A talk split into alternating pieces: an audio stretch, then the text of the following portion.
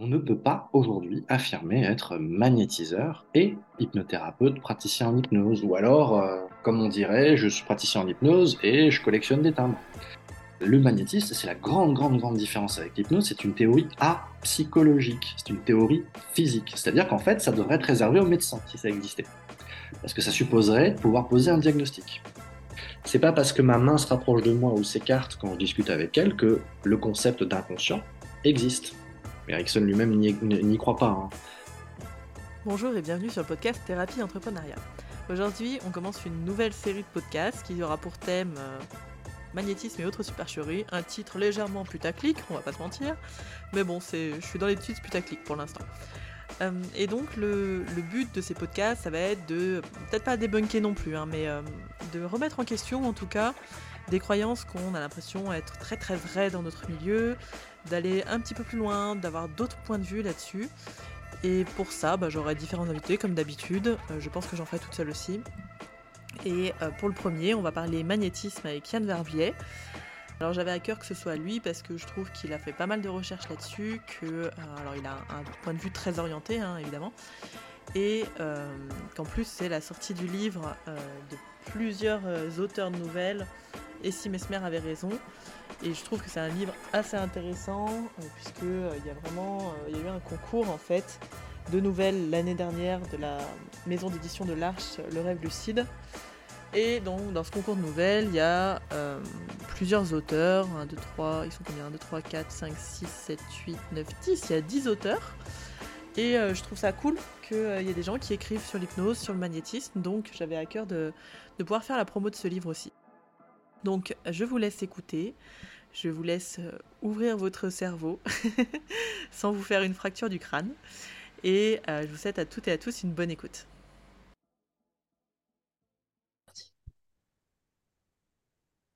Hello Yann et re-bienvenue sur le podcast, puisque tu es le premier invité que j'ai deux fois.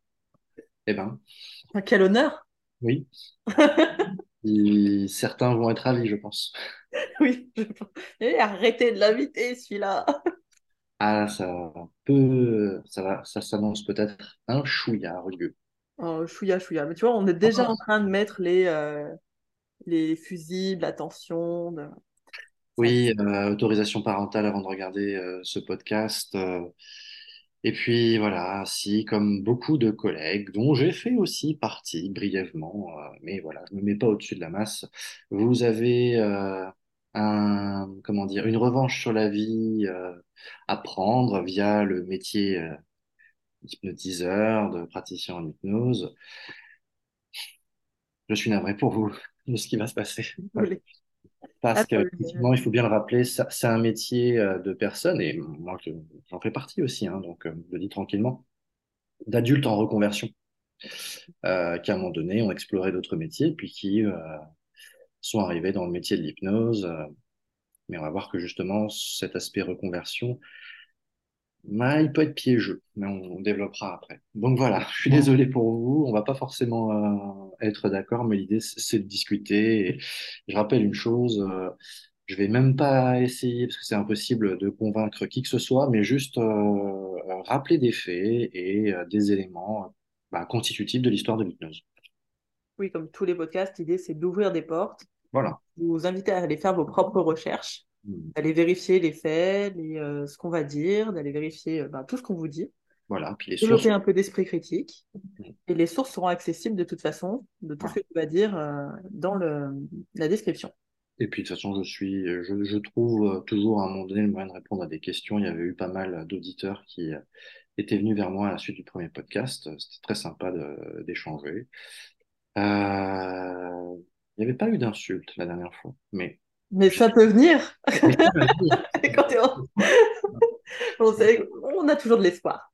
Donc aujourd'hui, euh, suite à la base à une blague que j'avais commencé sur mon groupe de débutants, j'ai essayé de faire euh, deviner le, sujet du podcast qui était euh, sur l'argent, donc la dernière fois.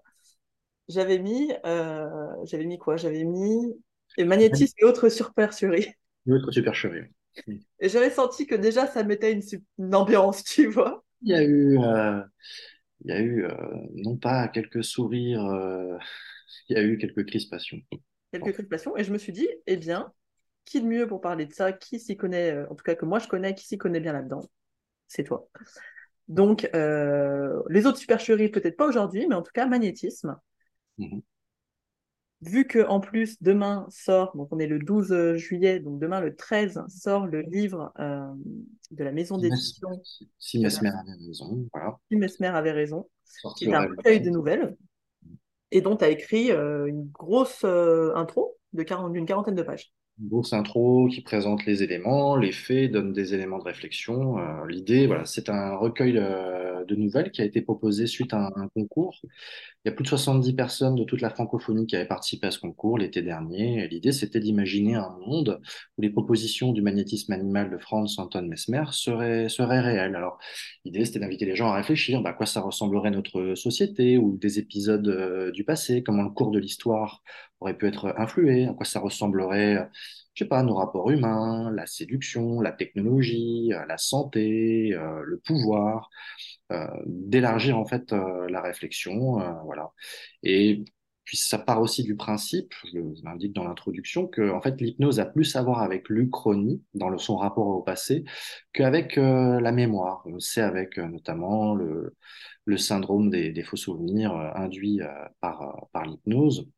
Nous en hypnose, depuis Milton Erickson notamment, d'autres auteurs ensuite qui se sont intéressés à la timeline thérapie, on, propose à certaines personnes de réinventer, de se réinitialiser, entre guillemets, euh, dans leur rapport au passé. Donc, bah, comme le magnétisme animal, euh, c'est un, une des sources euh, de, l'hypnose, c'est un des ancêtres de l'hypnose, un des ancêtres majeurs, mais que toutes ces propositions ont été invalidées depuis plus de deux siècles par la science, la pratique, etc il s'agissait en fait de, le remettre à sa juste place, c'est-à-dire bah, un bel objet d'histoire, euh, une source d'inspiration pour des auteurs, pour des artistes, euh, et puis voilà, passer à, autre chose, euh, parce que un des éléments de, ce podcast aujourd'hui, c'est de dire que, et on va le prouver aujourd'hui, puis je compte sur toi pour me titiller avec des questions, c'est que on ne peut pas aujourd'hui affirmer être magnétiseur et hypnothérapeute, praticien en hypnose, ou alors, comme on dirait, je suis praticien en hypnose et je collectionne des timbres.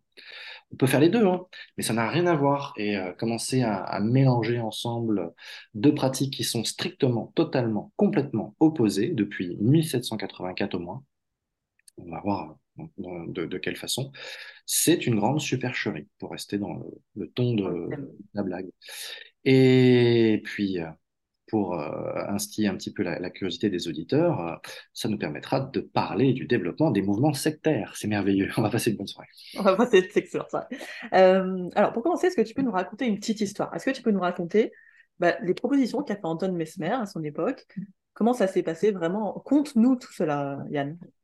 Alors Mesmer, c'est c'est une épopée, hein, sa vie. Et sa vie, elle peut être prise euh, sous différents angles. Donc, euh, quand on lit des textes, quand on lit euh, des ouvrages sur Mesmer, on va vraiment avoir les pros et les anti. C'est quelque chose d'important à avoir en tête. Moi, dans la biographie que j'ai proposée, de, quelques pages, qui indique les principales sources, les principaux avis, j'ai essayé d'être sur quelque chose d'équilibré, c'est-à-dire ni pour ni contre. C'est pas c'est pas le, le, rôle de l'historien. Et moi, je suis de formation historien. C'est-à-dire, on n'est pas, on pas des juges d'instruction, on n'est pas là pour, pour juger, mais on est là pour enquêter, on est là pour comprendre, on est là pour avoir un maximum euh, de faits. Donc, euh, Mesmer, euh, c'est euh, un mélange curieux de ce qui va annoncer le, la recherche euh, scientifique au XIXe siècle et des théories euh, médiévales, euh, notamment théorie des humeurs, qui, valaient, qui, avaient, cours en médecine et dont Molière, dans Le Malade imaginaire, s'est beaucoup amusé. Pour rappeler les choses, hein, la, théorie des humeurs, c'est une théorie qui explique que les liquides du corps, la lymphe, le sang, l'eau qu'on expulse par les sueurs, etc., euh, forment ce qu'on appelait des, humeurs. il y a des bonnes humeurs et des mauvaises humeurs. Tout ceci a eu un impact sur les expressions en, français. dans, le, français actuel, on est de bonne humeur, on est de mauvaise humeur. Et les humeurs, en fait, se, régulaient par euh, soit des ajouts d'humeur, c'est-à-dire on allait chercher à épaissir le sang, on allait chercher à avoir plus de fluide corporel en nous, soit, c'était la, thérapeutique euh, majoritaire, jusqu'au XVIIIe siècle, on va dire, bah, soit on essayait d'en éliminer les excès. C'est des très très très vieilles euh, théories. Par exemple, on allait pratiquer la saignée, on allait, on allait utiliser, c'est Molière qui raconte ça et ça faisait rire tout le monde, le clister, c'est-à-dire en gros on proposait des lavements pour guérir les gens. D'où la phrase de Molière, euh, grâce, c'est dans le malade imaginaire, euh, grâce à Diaphorus, donc le médecin, grâce à Diaphorus, alors qu'il ne devait vivre que cinq jours, il est mort en deux. Voilà. Et, à, l'époque, justement, à Paris, on aime beaucoup euh, s'amuser, on aime beaucoup euh, brocarder, caricaturer, s'invectiver. Enfin, c'est vraiment. Molière arrive dans le Paris du siècle des Lumières, dans le Paris pré-révolutionnaire. Il arrive à Paris en 1778. Il vient, il vient d'Autriche raconterai brièvement un petit peu les différentes étapes de sa vie. Et il arrive dans un Paris où on, s'affronte, il y a les partisans de la, modernité, euh, dans, le, dans le sillage de l'encyclopédie, des, Lumières, donc ils vont regarder à la fois avec intérêt, en même temps euh, d'un drôle d'air, parce que bah, il est ambivalent, euh, Mesmer, par rapport à, à l'ère du temps. Et puis, euh, bah, il y a l'Église aussi qui va, qui va le considérer, et puis la, la médecine qui, euh, qui commence à amorcer un, début de réflexion, qui commence à sortir des traditions, euh, des traditions médiévales. Bref, Mesmer est vraiment le fruit d'une époque, c'est-à-dire à, cette époque, quand Mesmer arrive, il y a les premières expériences d'aérostat, on se passionne pour l'électricité, pour les aimants, donc pour le, pour le magnétisme. Lavoisier, qui va d'ailleurs évaluer, entre autres scientifiques, les travaux de Mesmer, formule des lois essentielles sur euh, la matière, notamment la fameuse loi de conservation de la matière. Rien ne se perd, tout se transforme. Et puis voilà, il y a, un carcan qui se, libère au niveau de la médecine. On, on pratique de plus en plus les autopsies. Euh, il y a les progrès de l'imprimerie qui diffusent la connaissance. Il y a entre les salons, les correspondances, les fameuses correspondances de, euh, de Rousseau, de Diderot, de Voltaire. Il y a de l'information qui, circule et on a une époque très particulière, très différente d'aujourd'hui. Ce qu'on appellerait aujourd'hui, le mot n'existe pas à l'époque, les intellectuels, donc les artistes, les philosophes, sont aussi des savants sont aussi férus de mathématiques, d'astronomie, de physique, de chimie, de botanique. On s'intéresse à tout, on a envie de tout comprendre, de tout savoir, mais euh, toutes ces nouvelles données euh, scientifiques sont comment dire accueillis dans un milieu qui reste très imprégné bah, de pensée euh, médiévale et de la Renaissance qui est pas si différente euh, que celle de la pensée médiévale, c'est-à-dire entre la magie euh, de, tel ou tel mage qui essayait de se produire à la cour de Versailles, est-ce que Mesmer va proposer et les expériences de Volta qui électrifient les pattes des grenouilles ou le paratonnerre de Benjamin Franklin, bah, le grand public ne fait pas la différence. On ne sait pas, euh, tout ceci est perçu comme euh, à la fois miraculeux, mais c'est juste que les noms changent. Ce qui autrefois s'appelait un miracle va devenir la science. Les esprits savants commencent à opérer à la distinction, notamment avec Kant, mais quand Mesmer arrive, bah, c'est un gros bordel. C'est un gros bordel où euh, la science, c'est juste une nouvelle forme de magie, après la cabale, après l'alchimie, après les potions d'apothicaire. Tout ceci est, est assez mélangé. Mesmer, lui, Vincent Mesmer, a des prétentions scientifiques. C'est un triple doctorant. C'est vraiment un esprit brillant. Il a un doctorat en droit, il a un doctorat en, théologie, et puis plus important, il a un doctorat en médecine. Et il a déjà commencé à avoir une carrière euh, à Vienne. À Vienne, d'ailleurs, il était très bien introduit dans la haute société. C'est lui qui va faire jouer pour la première fois en public Mozart. Premier euh, opéra euh, euh, produit en public par Mozart, il avait 9 ans, ça s'appelle Bastien et Bastienne. Dans, dans, cet opéra, vous avez d'ailleurs une scène où il y a Mesmer qui apparaît, un Mozart se fout gentiment de, sa tronche en le faisant déclamer des espèces de paroles euh, kabbalistes. Le problème de Mesmer, c'est qu'il a commencé à avoir un peu trop de succès avec ses théories dites magnétiques. C'est-à-dire qu'il pense qu'on peut on peut récupérer la santé de son corps, qu'on peut euh, équilibrer les fonctions corporelles eh bien en équilibrant les charges positives et négatives électriques, magnétiques du corps humain. Donc il y a toute une théorie en quatre points qui sont absolument incompréhensibles quand on les regarde aujourd'hui, que ces disciples de la première heure ont quasiment tous abandonné. C'est-à-dire que dès que la première théorie magnétique euh, de soins a été proposée, elle a été aussitôt abandonnée par euh, ses premiers, euh, par ses premiers étudiants parce que ça n'avait aucun sens, c'était totalement contradictoire et ce n'était que des éléments invérifiables. Mesmer, pour faire simple, postule une chose il y aurait un fluide. Il appelle ça le fluide magnétique. Ce fluide magnétique est généré par tout objet, par toute créature vivante. C'est un peu la force des Jedi dans euh, Star Wars, si on devait donner euh, une comparaison. Le magnétiseur, dont Mesmer en premier lieu, euh, aurait la capacité d'équilibrer et de favoriser la guérison. Il va se passer des choses, des choses très fortes, très surprenantes avec ce fluide magnétique, c'est qu'on va avoir des guérisons c'est qu'on va, on va constater euh, des choses assez étonnantes, des gens qui guérissent de la, de la goutte, euh, des personnes qui étaient paralysées, euh, parlerait de paralysie nerveuse aujourd'hui, euh, qui se remettent à, marcher. une patiente qui sera célèbre, qui s'appelle Fräulein Paradis, Mademoiselle Paradis, on va dire en français, qui avait la tension de la cour à Vienne, qui est aveugle depuis à peu près ses trois ans pense qu'en fait, elle est exposée aujourd'hui à des chocs psychologiques de nature traumatique, va, faire l'objet euh, de, soins de la part de, Mesmer, et elle va commencer à retrouver la vue. Et le problème, euh, c'est que là, il y aurait vraiment euh, les, comment dire, un commentaire systémique à faire sur l'œuvre de Mesmer. En fait, cette, cette musicienne, Fräulein Paradis, ben, son père, qui est un haut fonctionnaire de la cour de Vienne, perçoit une pension à cause de son handicap, parce que cette jeune fille est la protégée de l'impératrice Marie-Thérèse d'Autriche. Or, si elle se met à guérir, ben, ses talents surprenants de musicienne et même de danseuse, ce qui est assez, ce qui est assez fort, et de compositrice, euh, bien, perdraient leur intérêt. Elles se retrouveraient au même niveau euh, que les autres musiciens et musiciennes. Il y a beaucoup de musiciennes euh, à l'époque. Hein. Ce n'est pas que une œuvre d'homme. Elle a même, euh, elle a même voué et, Salieri et Mozart ont composé pour euh, Fräulein Paradis, c'est dire euh, l'importance de ce personnage. Et voilà, Mesmer, sans doute, bah déjà dérangé certains intérêts, mais a sans doute aussi euh, une liaison avec sa jeune patiente, puisqu'il recevait, euh, recevait ses patients dans sa propriété euh, de Vienne.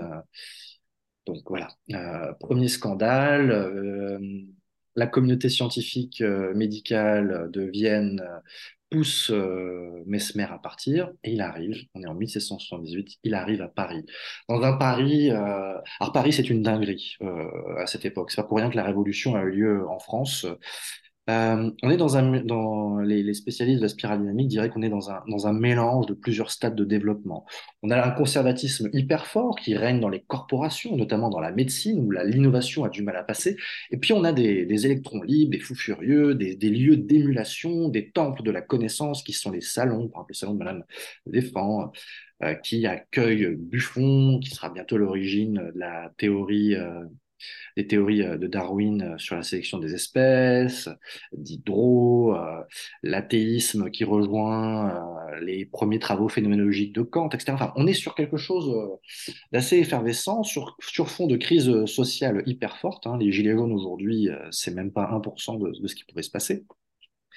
Quand Mesmer arrive, bah, il attire l'attention. Il fait deux mètres, euh, le gaillard. Euh, il a un, fort accent allemand. Il a tout euh, l'apparat du mage. Et il arrive à une époque où, à Paris, le peuple croit énormément aux guérisons miraculeuses. On a eu notamment tout le phénomène des, convulsionnaires du cimetière de Saint-Médard, on couchait sur la tombe de, de, ce saint, donc Saint-Médard, euh, des jeunes femmes, hein, souvent, euh, qui étaient atteintes euh, de différents troubles qu'on qualifierait de nerveux aujourd'hui et qui se mettent à convulser. Dans une ambiance très vaudou.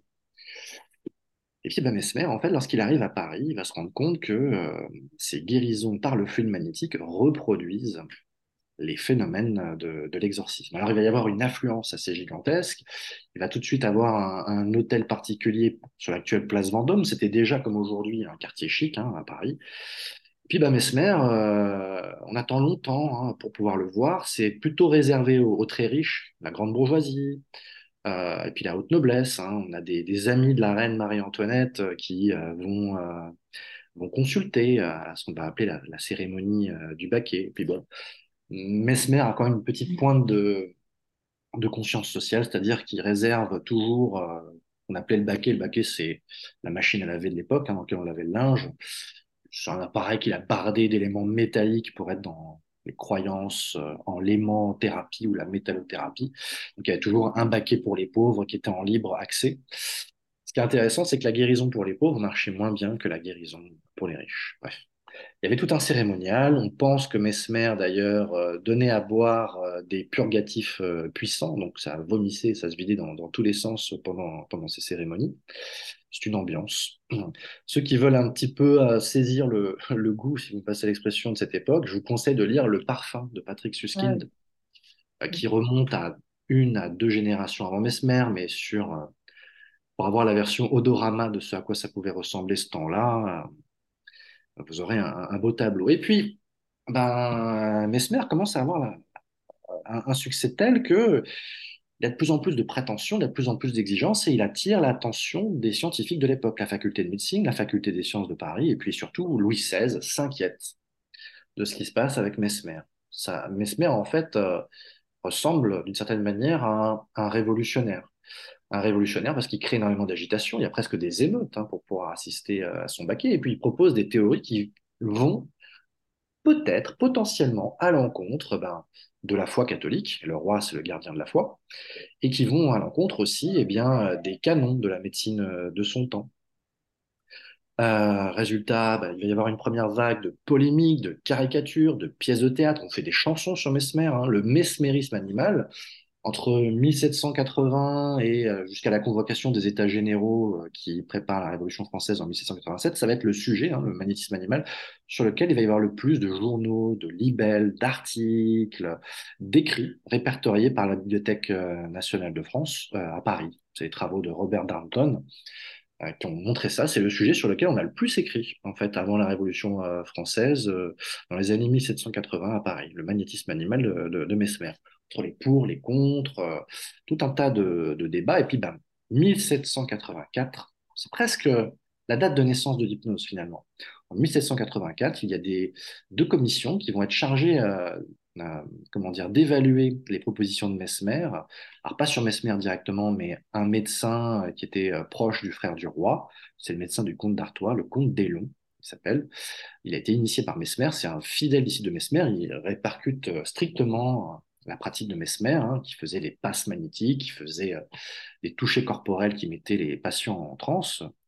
Et il va y avoir en fait la première série euh, expérimentale, euh, les premiers tests de psychologie en fait, et des tests d'ailleurs en double aveugle, c'est-à-dire qu'on testait des publics avec proposition magnétique et sans proposition magnétique, sans dire au public ce dont il s'agissait. C'est vraiment la naissance aussi de la psychologie expérimentale. Et ça, j'aimerais le souligner en fait, l'hypnose va naître de la première tentative de comprendre les mécanismes de la guérison. Et à l'issue de cette première tentative, eh bien, on va avoir l'amorce d'une pensée psychologique. C'est-à-dire que Mesmer et le magnétisme aujourd'hui n'est pas une théorie. les, magnétiseurs, les énergéticiens, en fait, ne sont pas euh, des psychologues ne sont pas dans le soin psychique, ne sont pas dans le soin émotionnel, même s'ils le pensent. Car les théories magnétiques sont une théorie physique. Il y a un fluide qu'on peut manipuler, qu'on peut retirer du corps ou injecter dans le corps par ce qu'on appelle les packs magnétiques. En gros, on fait des mouvements avec les mains dans les visages, dans les corps des personnes. Ça provoque le phénomène de la transe magnétique. Et euh, le magnétisme, c'est la grande, grande, grande différence avec l'hypnose, c'est une théorie apsychologique, c'est une théorie physique. C'est-à-dire qu'en fait, ça devrait être réservé aux médecins si ça existait. Parce que ça supposerait de pouvoir poser un diagnostic. Ça supposerait en fait euh, d'interférer avec le fonctionnement des organes. Est-ce que c'est quelque chose qui est, qui est inné? C'est-à-dire que tout le monde peut être magnétiseur dans l'époque ou c'est quelque chose d'acquis Non, euh? ça fait le, ça aujourd'hui, vous avez tout un tas de choses. Hein. Il y a, quelques années, j'avais été au Salon Zen à Paris et euh, j'étais passé par différents euh, stands où il y avait des magnétiseurs, des énergéticiens, des maîtres 25 euh, milliards de niveaux de Reiki, des bidules Access Bar, tout ça. Et à chaque fois, on me disait, ah oui, j'avais un grand, un fort magnétisme très, très, très, très puissant, etc. Et puis, bah, j'ai, j'ai envoyé quelques amis, dont un qui souffre d'une leucémie.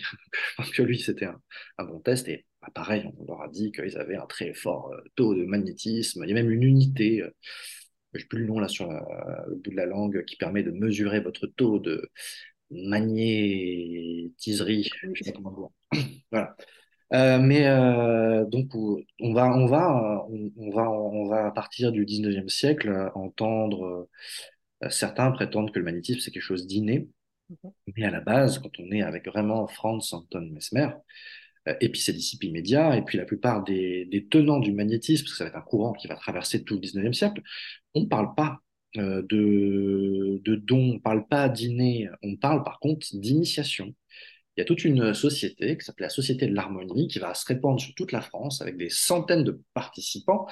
Euh, on n'a pas fini de dépouiller d'ailleurs leurs archives parce qu'ils ont laissé euh, quantité colossale de textes. Bon, ça s'est interrompu avec la Révolution française, les invasions de la France par les puissances étrangères, puis les guerres napoléoniennes.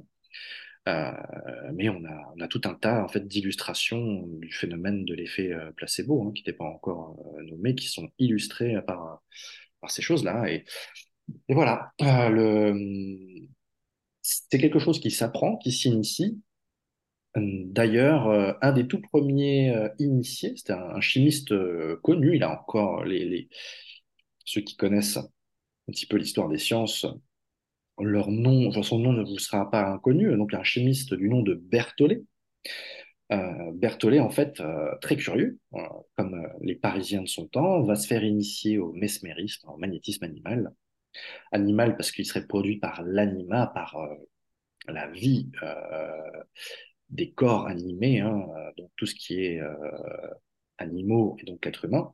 Donc un magnétisme animal, c'est magnétisme différent des objets, de l'arbre, du fer, etc euh, se fait initier et puis se rend compte qu'en fait c'est une vaste euh, supercherie, que ça ne repose sur rien, qu'il n'y a pas l'ombre d'une preuve. Et il va, il va, il va, il va multiplier les, les libelles assassines, les, les, articles dans la presse de l'époque. Il va y avoir toute une émulation. Euh, et un des, contemporains de Mesmer qui avait été initié, il s'appelle Dopé, c'est un grand critique euh, littéraire de son, de son temps, un littérateur, euh, va dire ceci, dont je me suis servi pour le titre de mon introduction à Si Mesmer avait raison. Donc, ce monsieur Dopé, il dit ceci ceux qui connaissent le secret, c'est-à-dire le secret du magnétisme animal, sont ceux qui y croient le moins. La phrase date de 1784, euh, elle aussi. Bref. Euh... Donc, on a deux commissions, non? On en était où? on en était justement à euh, est-ce que c'est inné, est-ce que c'est acquis? Et euh, bah, comment ça a été reçu en fait les travaux de Mesmer? Bon bah engouement du grand public, c'est spectaculaire. En plus, il y a quand même un avantage à ce que propose Mesmer, c'est qu'il propose pas des saignées, il propose pas des lavements. Donc ça, il est moins dangereux que certains médecins de son temps. Euh, très nettement. Parfois, en plus, parce que c'est un médecin, il propose des, mesures de, bon sens. Euh, par exemple, euh, il y a un de ses patients qui est mort peu de temps après son traitement, mais pour d'autres raisons sur lesquelles Mesmer a été accusé, mais il n'y pouvait rien, le pauvre. Bah, il lui a quelqu'un qui qui avait une attaque de goutte, c'est-à-dire euh, qui était immobilisé dans son lit, qui pouvait plus servir des muscles de ses jambes. Bah, il lui a proposé en fait de faire certains exercices physiques, en fait, hein, et de mettre l'équivalent de bas de contention qui l'ont aidé en fait à, rétablir euh, avec en plus quelques conseils euh, nutritionnels qui étaient qui, se sont avérés de bons aloi. Voilà, Mesmer, c'est euh, c'est pas que quelqu'un qui est dans le tout euh, magnétique, il est dans le surtout magnétique, mais il est médecin et il propose d'autres thérapeutiques euh, en son temps. Mais en 1784, l'élite scientifique du XVIIIe siècle, pas simplement française, euh, puisqu'on a aussi euh, le futur président des États-Unis, euh, Benjamin Franklin, qui va figurer dans, ces commissions, vont, rendre deux rapports au roi. Un rapport pour la faculté des sciences, un rapport pour la faculté de médecine. Les avis sont unanimes. Dedans, on a Bailly, astronome, futur maire de Paris en, le 14 juillet 1789. On a Lavoisier, on a Franklin, on a une soixantaine de grands noms de la science. On a Jussieu aussi, bref, euh, qui a un petit avis divergent par rapport aux autres, lui. Et le constat est sans appel, il n'y a pas de preuve de l'existence d'un fluide magnétique. Alors comment ils ont déterminé ça? Bah, une, une, expérience qui a été euh, quasiment reproduite à l'identique euh, en 1998, j'en parlerai après, par une enfant de 11 ans qui est la plus jeune contributrice d'un journal à prétention euh, scientifique à apparaître après passage en comité de, lecture. Euh, on en parlera après parce que c'est vraiment quelque chose à connaître et puis c'est quelque chose qu'on peut s'amuser à, reproduire avec n'importe quel euh, magnétiseur, coupeur de feu, maître de Reiki, toutes les personnes qui sont dans le soin dit psycho-énergétique, psycho étant un ajout malvenu au XXe siècle. Ce qu'ils ont fait, ben, ils ont pris des bouteilles d'eau, soi-disant magnétisées, ils ont pris des objets, des arbres, etc. Et on faisait venir des personnes et on leur demandait de ressentir les effets du magnétisme. Donc on allait, on allait toucher avec euh, les mains l'arbre, on allait euh, boire de l'eau magnétisée ou simplement euh, tenir la bouteille dans, sa main. Bref. Et les résultats sont, sont, assez extraordinaires. Les personnes qui ont entendu parler de magnétisme ont parfois des réactions, se mettent à convulser, disent qu'elles se sentent mieux. Les personnes qui n'en ont jamais entendu parler, notamment on a fait des expériences sur des jeunes enfants qui n'avaient aucune idée de ce que ça pouvait être le magnétisme, ou des provinciaux qui avaient été tenus un peu à l'écart de tout ceci, ou des, ce qu'on appelait des simples d'esprit, c'est-à-dire des personnes qui n'avaient pas les capacités cognitives pour comprendre tout ceci. Et résultat, bah, plus on en sait sur le magnétisme, plus il y a des résultats, plus il y a des phénomènes constatés. Ça, c'est intéressant aussi par rapport à notre pratique de, l'hypnose. Ça peut appeler euh, peut-être euh, pas mal de, commentaires. Et euh, par contre, c'est que ces expériences, elles étaient en double aveugle, c'est-à-dire que une partie du panel des sujets des expériences ont vraiment reçu des bouteilles d'eau, des arbres, des objets réellement magnétisés, et d'autres ont eu des objets qui n'avaient pas du tout été. Et les réactions, en fait, ne changent pas. On a les mêmes proportions pour les objets dits magnétisés et pour ceux qui ne le sont pas. Conclusion euh, de la faculté, on va parler euh, d'une médecine de l'imagination. C'est-à-dire que euh, ça va être quelque chose qui va guider ensuite le travail des hypnotiseurs tout au long du XIXe siècle, c'est-à-dire tous ceux qui ont défriché la discipline qu'on pratique aujourd'hui, vont partir de ces constats, vont partir d'autres expériences qui ont été refaites. Hein. L'abbé Faria, dans les années 1810, va refaire des expériences pour prouver que le magnétisme animal n'existe pas on va même avoir euh, tout un tas d'expériences menées par la faculté de médecine de Paris dans les années 1830, parce qu'il y avait eu toute une série de scandales à la Salpêtrière, alors bien avant euh, Charcot, hein, est deux générations avant Charcot. il y avait des internes qui s'étaient amusés à dresser des patientes à avoir des réactions euh, de convulsions magnétiques. C'était le docteur Rostand, et on, en trouve encore la trace les, les, dans les livres d'histoire médicale. Euh, qui en a été victime. Euh, et euh, ça va être le moment aussi où le magnétisme animal va se mélanger avec d'autres croyances, des superstitions. À ce moment-là, le magnétisme en fait va commencer à dériver. C'est-à-dire qu'on pensait que les somnambules, les personnes magnétisées, pouvaient voir à travers les objets, pouvaient lire les pensées, ça a commencé à, virer assez rapidement au surnaturel, hein, toute cette histoire de magnétisme animal. Et je crois que c'est en 1831, à la faculté de, médecine, il y a une patiente qui est atteinte euh, d'une maladie euh, qui peut faire sourire mais qui n'est pas drôle à vivre. Elle est atteinte d'un ténia, donc un verre voilà, dans l'intestin, pour le jeune public qui ne connaît pas. Et il y a donc, en état somnambulique, cette patiente annonce le jour où part la puissance euh, du magnétisme, elle va pouvoir expulser le ténia. Donc, eh bien, rendez-vous est pris. Je vous laisse imaginer la chose. Hein. Euh, la dame va trôner sur une estrade à la vue d'une centaine de médecins. Il y a un huissier qui est là, évidemment, pour constater ce qui se passe. Et puis, ben, voilà, elle soulève ses robes, elle s'assied sur le trône de commodité, comme on disait à l'époque, et eh bien le ténia n'était pas là. Voilà. Le ténia n'est jamais venu et euh, en fait, erreur de diagnostic, elle n'en était pas atteinte. Euh, enfin bref. Euh, ça va être le moment où la faculté de médecine va justement interdire, à partir de cet épisode pas glorieux, va interdire les travaux, la recherche sur le, magnétisme et sur l'ancêtre de, de l'hypnose. Les magnétiseurs, en fait, le magnétisme animal a fait perdre énormément, énormément de temps à l'hypnose. Euh, à plusieurs euh, moments euh, dans, dans, son histoire. Et un des points que je voudrais souligner aujourd'hui, c'est que ceux qui se piquent de magnétisme, après tout, vous faites bien ce que vous voulez, hein, c'est pas la, question, hein. mais vous faites du tort à la, discipline hypnotique en associant l'hypnose à des histoires de. Vous voyez, par exemple, les histoires de de suggestibilité, d'hypnotisabilité, euh, de réceptivité. En fait, ça vient des théories magnétiques. Un, corps est conducteur ou ne l'est pas. Donc, on pensait que c'était la même chose pour les gens. À l'époque, on disait, on disait pas, on disait euh, de quelqu'un qui n'était pas hypnotisable, euh, qui n'était pas réceptif, on disait qu'il était réfractaire. Mesmer, par exemple, quand il était face à quelqu'un qui ne rentrait pas, il y en a eu un paquet hein, qui rentrait pas dans l'état magnétique, bah, il le traitait d'infidèle.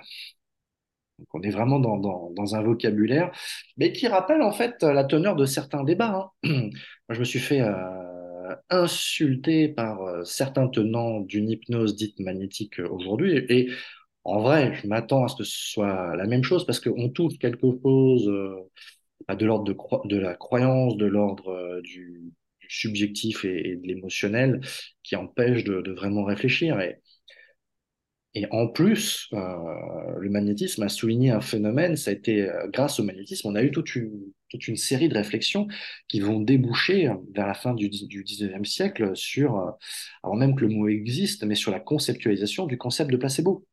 Mm.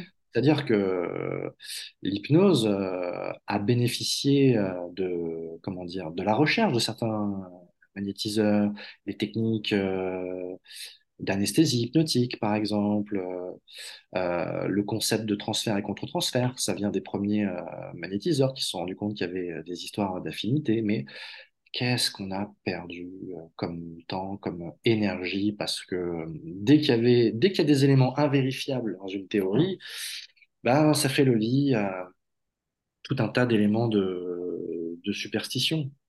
Or, l'hypnose, c'est un phénomène psychologique euh, c'est un phénomène qui est fondé sur, et on le sait depuis euh, les années 1810 avec l'abbé Faria, c'est un phénomène qui est fondé sur la suggestion.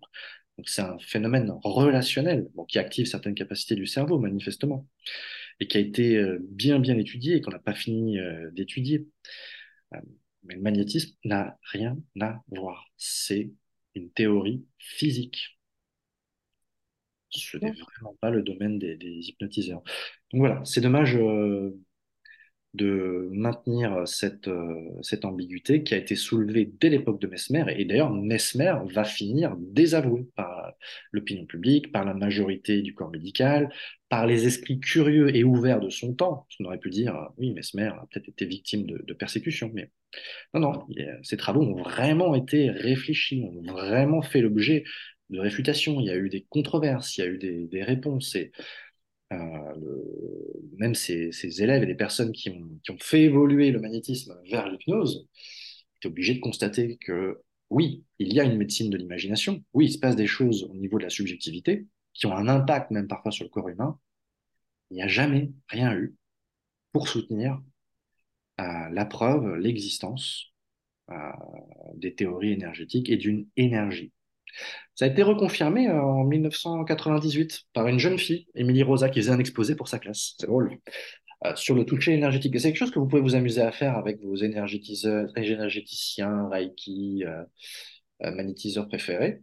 en gros, elle a fait, elle demandait à, ses, à des, à des, comment dire, à des adeptes du toucher thérapeutique ou du soin énergétique de tendre les mains paumes vers le ciel et puis en fait, euh, avec tout un dispositif, un panneau amovible qui, masque, qui leur masquait la vue, elle, euh, Émilie Rosa, donc c'était sous contrôle, hein, euh, venait placer au-dessus de leur, de leur main, venait placer sa propre main. Et l'objectif était de, que le magnétiseur trouve si c'était du côté de la main droite ou du côté de la main gauche. L'enjeu était en fait de vérifier s'ils avaient une capacité à percevoir les champs énergétiques, s'ils avaient des perceptions fines.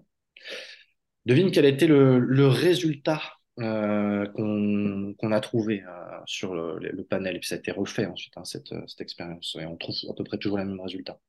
Du PIF, 50% Moins que 50%, 44%. C'est-à-dire on est sur, on aurait fait pile ou face. Bye. Euh, ou face, on aurait eu la même proportion.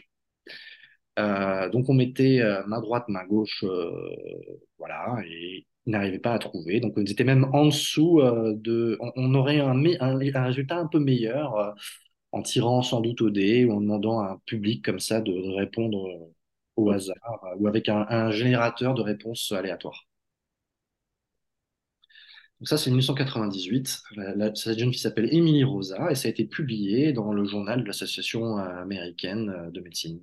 Il y a eu d'autres tests comme ça faits par des médecins, par des scientifiques Ouais, on a des études. Je, mettrai une étude en 2015. On a une revue systématique pour le Reiki, notamment c'est euh, Lee, Peter et euh, Ernst, euh, c'est dans le, journal international de pratique clinique où y a, on a, voulu vérifier en fait la même chose ensuite en 2013 pour l'acupuncture par rapport à, la douleur. on s'est rendu compte que les effets rapportés de l'efficacité de l'acupuncture ou du Reiki étaient essentiellement dus à des biais expérimentaux et à ce que nous on va appeler un, priming ou des phénomènes d'amorçage psychologique. Euh, de manière assez simple, hein. moi souvent je propose aux tenants du magnétisme euh, animal euh, de comment dire d'agir à, distance pour ceux qui prétendent pouvoir agir à distance sur des personnes qui ne sont pas au courant qu'elles agissent à distance. On n'a jamais, jamais, jamais de résultat. À l'inverse, hein, c'est des choses qu'on peut exploiter des fois. Moi, il m'est arrivé à l'hôpital de, de, dire à certaines personnes euh, qu'il y avait un coupeur de feu ou euh, tel ou tel adepte des théories énergétiques qui, à une heure donnée, allait s'occuper d'eux. Euh, on leur demandait si j'avais le droit d'enlever une photo. Enfin, il y avait tout un petit cérémonial, des choses comme ça. Euh, c'est des idées que, que j'ai repris en fait euh, de l'ethnopsychologie, parce que j'ai rien inventé moi. Et il y avait des résultats qui étaient à peu près ceux du placebo, des 20-25% de, de sensations d'amélioration. Bon, c'est toujours ça de prix. J'avais fait le test de, euh, le mec que j'avais à l'époque qui se brûle la langue, on était en visio et je lui dis mais je suis coupeuse de feu, je te l'enlève. Et ça avait marché pour le coup, mais c'est pas, c'est pas moi qui, qui suis coupeuse de feu. Et depuis, je le refais en fait. Et ça fait des résultats, oui et non, parce que je l'ai jamais fait sur une brûlure de, hmm. de dingue. Et je sais très bien que c'est la force de conviction que j'y mets en disant je suis coupeuse de feu, tu vois. Un très, un, très, grand hypnotiseur euh, francophone, euh, on va pas citer son nom, mais il est très grand, voilà, euh, s'est retrouvé par hasard avec euh, une personne de son entourage qui s'est euh, brûlée et euh, lui a, a, fait une espèce de, de manœuvre comme ça d'interception. Et effectivement, quand ils sont été à l'hôpital, il n'y avait pas de traces de brûlure. Donc ça, c'est c'est des, des, choses qui ont été vérifiées, notamment par, par Shertok dans les années 60 et, 70. D'ailleurs, ça marche dans les deux sens, en version nocebo et placebo. Ce qu'on appelle les vésications, c'est-à-dire on peut faire venir euh, des marques de coups de soleil ou de brûlures sur la peau par, par suggestion. Et c'est là où, en fait, où c'est, embêtant euh, ce, cette association entre hypnose et, magnétisme. C'est-à-dire que assez rapidement, au XIXe siècle, on s'est rendu compte qu'il y, avait, qu'il y avait vraiment quelque chose d'intéressant dans ce phénomène d'auto-guérison, dans ces phénomènes placebo. Et euh, c'est euh, ah non, c'est trop de mémoire. Salpêtrière, Charcot, c'est Charcot qui euh, s'était écrié assez rapidement qu'il fallait faire vraiment la science du miracle, qu'il fallait s'intéresser à, ce phénomène. Alors lui, c'est un, neurologue, il cherchait, cherchait en fait à, en trouver les traces dans le, fonctionnement du cerveau. Puis c'est un de ses élèves, Pierre Janet, euh, psychologue, un des meilleurs auteurs qui ait jamais réfléchi au phénomène hypnotique, qui disait, qui, avait ce jeu de mots. Il disait, voilà, à, Lourdes et partout ailleurs, finalement, à Lourdes, Dieu fait toujours les mêmes miracles. Il n'y a pas de jambes qui repoussent, euh, et les miracles, et, c'est, ça touche le, des phénomènes nerveux, ça touche euh, des affections euh, cutanées, ça touche des choses qui intéressent l'effet placebo. Alors on va me sortir de temps en temps, on me dit oui, mais moi je connais tel ou tel qui a guéri, qui a, qui a renversé son cancer, etc.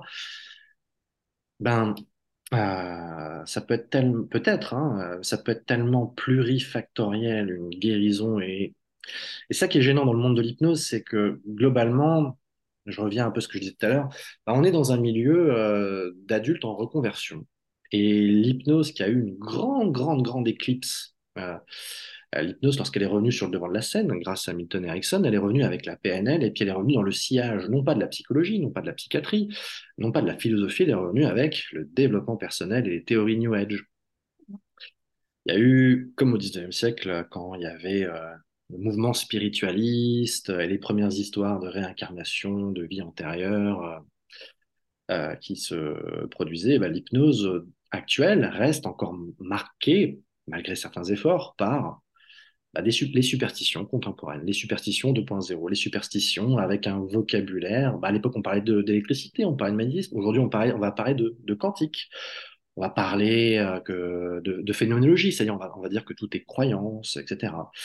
Euh, les spiritualités syncrétiques New Age font du recyclage euh, du vocabulaire scientifique, le déforment, le détournent pour euh, proposer bah, des panacées, pour proposer euh, des attrape-nigauds, des supercheries. Et ça impacte le développement de l'hypnose. je suis sûr que ça perd tout un tas d'esprits brillants qui, en fait, constatent une chose sur laquelle on n'a pas de recul parce qu'on n'est plus formé à ça, même au lycée. là, je vais lire une, une phrase qui résume très bien les choses, c'est d'Alfred Binet et Charles Ferret. Euh, c'est deux élèves de, Charcot, mais qui font le lien avec euh, euh, la méthode Coué, avec ce qui va devenir plus tard la, psychothérapie. On est vraiment la charnière hypnose-psychothérapie dans les années 1887, et ils ont fait toute une étude qu'ils appellent le magnétisme animal, virgule, étude plurielle sur l'hypnose, on est en 1887, et ils disent ceci, je pense que ça résume tout. Le raisonnement est celui-ci. Le magnétisme guérit, donc il existe. Mais dans cet ordre de choses, la preuve est-elle si facile à faire? Donc oui, quand on fait des soins énergétiques, et toi et moi, on s'est amusé à le faire, euh, moi, je l'ai quand même fait quelques dizaines de fois à l'hôpital euh, avec euh, des personnes qui venaient d'autres horizons culturels et qui étaient trop désorientées pour qu'on parte dans des explications compliquées, qu'on fasse de la psychoéducation. Ça viendra plus tard. Tout le monde est capable de le faire, mais dans un contexte d'urgence, on fait ce qu'on peut avec ce qu'on a. Voilà. C'est pas parce qu'il y a des guérison à Lourdes, euh, c'est pas parce que il y a des pèlerinages miraculeux, euh, c'est pas parce que euh, tel euh, coupeur de feu a fait du bien à quelqu'un, il faut le constater, oui, il se passe quelque chose, que l'explication est dans la théorie. C'est pas parce que ma main se rapproche de moi ou s'écarte quand je discute avec elle que le concept d'inconscient existe. Erickson lui-même n'y croit pas. Hein. Il parle d'un phénomène, il parle pas d'une entité. L'hypnose, en fait, qui s'est coupée de bases médicales, psychologiques, philosophiques, euh, ben, comme la nature hors du vide, s'est retrouvée euh, infestée, c'est mon mot, infestée de tout un tas de croyances, de superstitions. D'ailleurs, j'aimerais inviter euh, les personnes qui sont tenantes de l'hypnose, d'hypnose dite spiritualiste, j'aimerais juste leur poser la question. Avant que Elena Blavatsky ou colonel de Rochas, je ne sais plus s'il était colonel d'ailleurs, euh, parle euh, des vies antérieures, avec le colonel de Rochas euh, parle de régression hypnotique dans les vies antérieures. Personne au 19e siècle, en Angleterre, aux États-Unis, en Allemagne, en Autriche, en Espagne, en Italie, en France, à Haïti, où ça s'est mélangé avec le, vaudou. Enfin, il y a quand même des millions de personnes qui ont été touchées par la phénomène magnétique et hypnotique. Personne n'a de régression spontanée dans les vies antérieures. Ça n'existe pas peut-être qu'on va me dire qu'à un moment donné, euh, je sais pas, il y avait une horloge cosmique et que quelqu'un a ouvert les, chakras de tout le monde. Qu'est-ce qu'ils voyaient les gens dans leurs expériences magnétiques? Ils voyaient la Vierge, ils voyaient les saints et ils voyaient leurs défunts. Les mêmes phénomènes que dans les phénomènes d'extase religieuse. C'est d'ailleurs un magnétiseur, médecin brillant, Alexandre Bertrand, euh, qui va parler justement de, ces trans, euh, de ces extases ces états de transe euh, dans l'extase religieuse qui va s'y intéresser euh, euh, le premier pour expliquer les phénomènes somnambuliques. Il se rend compte qu'en fait, c'est des phénomènes qui ont déjà été décrits par les Grecs, par les Romains. Peut-être, on a une trace, mais il faut la prendre avec précaution dans un papyrus égyptien. Bon, peut-être. C'est un phénomène en fait qui, qui, qui intéresse le fonctionnement de l'esprit humain. L'esprit humain a des capacités d'auto-guérison. L'esprit humain peut stimuler dans certains cas. C'est le propre du phénomène placebo peut se stimuler pour, pour aller mieux, pour, euh, pour guérir. Les premiers euh, médecins et magnétiseurs qui s'intéressaient au phénomène étaient quand même vachement plus prudents que ce qu'on peut entendre aujourd'hui ou lire sur les réseaux sociaux euh, quand on voit que telle émotion est génératrice de tel trouble à tel endroit. Ah, la colère, c'est le foie. Hein. Et puis, puis le genou, c'est le problème relationnel parce que je et nous. Oui. Ah, je préfère faire parler anglais ou allemand dans ce cas-là. Moi, il n'y aura pas de problème si j'ai le hmm, la langue des oiseaux. Bref. Euh, ok, et en fait, la, ma question c'était pourquoi ça marche autant? Et euh, je, commence à m'intéresser un peu au biais cognitif, tu vois, là tu dis un truc qui ressemble au biais de corrélation illusoire. C'est, euh, on fait une corrélation de, bah, s'il y a un effet, c'est que la cause Et forcément, la cause vient de moi, vu que je suis là. Ça. Et donc, euh, et puis même, j'ai l'impression un peu ce truc de, de pouvoir, tu vois. J'ai un truc particulier quoi, sur les gens. C'est hyper important. Euh, un des problèmes de l'hypnose, lorsque c'est euh, l'héritage de la PNL, l'hypnose a été transmise ces dernières décennies dans un grand storytelling héroïque, brillant. Il faut en imposer, il faut être artistique. on va chercher les émotions. Lisez Erickson, lisez les anciens magnétiseurs, ils en ont rien à battre des émotions. Ils en parlent jamais. Mm. Oui, il y a des régulations émotionnelles qui se font, mais pas enfin, les hypnotiseurs aujourd'hui, même quand ils ne sont pas magnétiseurs, euh, même quand ils euh, essayent de se documenter quant à ce que dit la recherche, la science, les biais cognitifs, on est vraiment euh, une secte. On est une secte avec tout un tas de fétiches, avec tout un tas d'instances qu'on invoque. L'inconscient est toujours positif. Déjà, il faudrait qu'il existe. Euh, mais ça prouve, regardez, il fait des mouvements digitaux, on fait de l'écriture automatique, il a basculé sur le côté pour dire oui. Ça, c'est une mise en scène, en fait. C'est une mise en scène. Même Erickson dit qu'il parle de l'inconscient. Euh, D'ailleurs, il engueule André Weitzenhofer, qui n'est pas n'importe qui euh, là-dessus, en disant, mais en fait, euh, les, la vision, par exemple, du moi, ça, sur moi, la deuxième topique freudienne, c'est des, des vues de l'esprit. C'est des repères pratiques, c'est de la pédagogie en fait. Moi, je choisis une carte, c'est une carte pour de lecture en fait, comme euh, C'est des repères, mais ça n'existe pas. Mais par contre, ce genre de discours, on va qualifier pré-hypnotique, vont favoriser certains effets, certaines interventions. Oui. Le problème, c'est quand on commence à y croire, quand on commence à le sacraliser. Je ne comprends pas pourquoi euh, mon patient, mon client va pas bien, parce que pourtant, il y avait un signaling que c'était OK pour qu'il arrête de fumer c'est des choses qu'on peut croiser en, en, j'allais dire en superstition. En superstition. Oui. Euh, nous n'avons pas, pour plein de raisons, et c'est pas parce qu'on est méchant quoi que ce soit, nous n'avons pas assez travaillé notre discipline. Nous ne sommes pas assez documentés. Il y a trop de cow-boys dans notre métier, il y a trop de storytelling. Euh, on parlait en début, euh, juste avant qu'on enregistre, tu me disais, ah, t'en es où cette formation pour la douleur? Bah, en fait, euh, ça me paraît tellement gigantesque, tellement énorme les connaissances à maîtriser que je fais partie un peu de ces personnes euh, qui sont prudentes, on va dire, et il y a des gens plus documentés que moi encore, qui sont encore plus prudents que moi, euh, qui, qui devraient écrire, qui devraient proposer des choses, mais le terrain est occupé bah, par ceux qui se lancent et on est dans un milieu quand même très particulier, l'hypnose. On a des débutants qui deviennent formateurs.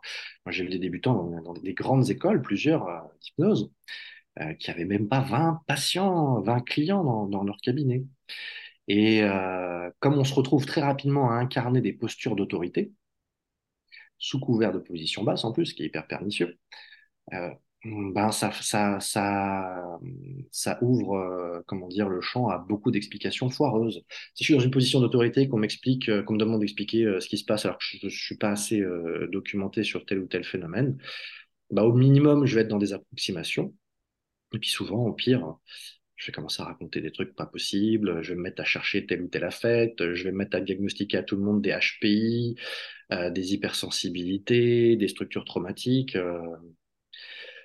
Bref, en fait, ceux qui parlent d'hypnose et de magnétisme euh, sont pas les seuls responsables de la mauvaise presse qu'on peut avoir. Hein. Enfin, j'ai croisé dans euh, ma brève carrière à l'hôpital paquet de médecins qui étaient très hostiles euh, aux hypnotiseurs et très hostiles aussi en général à l'hypnose, et notamment pour, euh, toutes ces raisons. C'est quand même dommage parce que l'hypnose reste, c'est bien encadré, une belle euh, thérapeutique.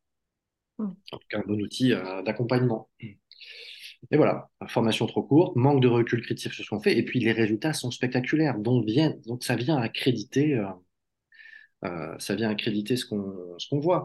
Enfin, les, premiers critiques de Mesmer disaient justement, en citant Galien, Galien c'est un, médecin et chirurgien, c'est le père de la chirurgie en Occident, on va dire, chirurgie euh, et interventions lourdes, incision, amputation, réduction de fractures, etc. Galien disait plus on a de malades, plus on en guérit. encore une fois, un biais. Euh, bah c'est le, biais du survivant aussi.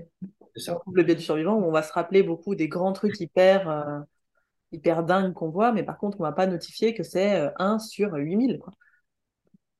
Par exemple. Et c'est ce que Václavic, Fischer et Wickland, dans L'art du changement, appellent le syndrome d'utopie.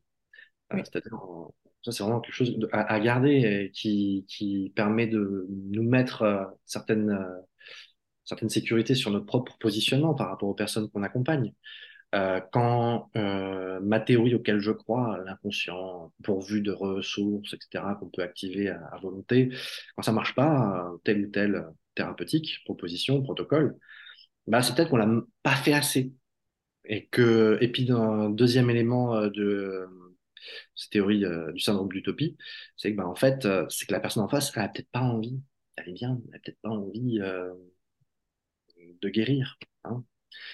Et peut-être qu'en fait, elle résiste. Et toutes ces histoires en fait de, résistance, c'est un héritage direct du magnétisme. Comme Mesmer, il, envoyait chier les gens qui qui rentraient pas dans sa transmagnétique, qui ne voyaient pas les couleurs.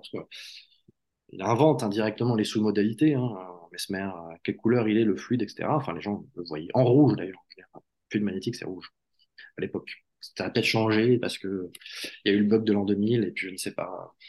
Maintenant c'est violet, incroyable. Et puis on est dans une montée des énergies et il y a sans doute eu, euh, euh, je voyais un, coach en développement bien-être machin qui disait, euh, ouais, il parlait de détartrage de la glande, non pas pinéale, mais pinale. Je ne sais pas ce que c'est, mais ça avait l'air sympathique bref, euh, on se retrouve face à un conglomérat de, croyances que via l'hypnose, on peut faire valider.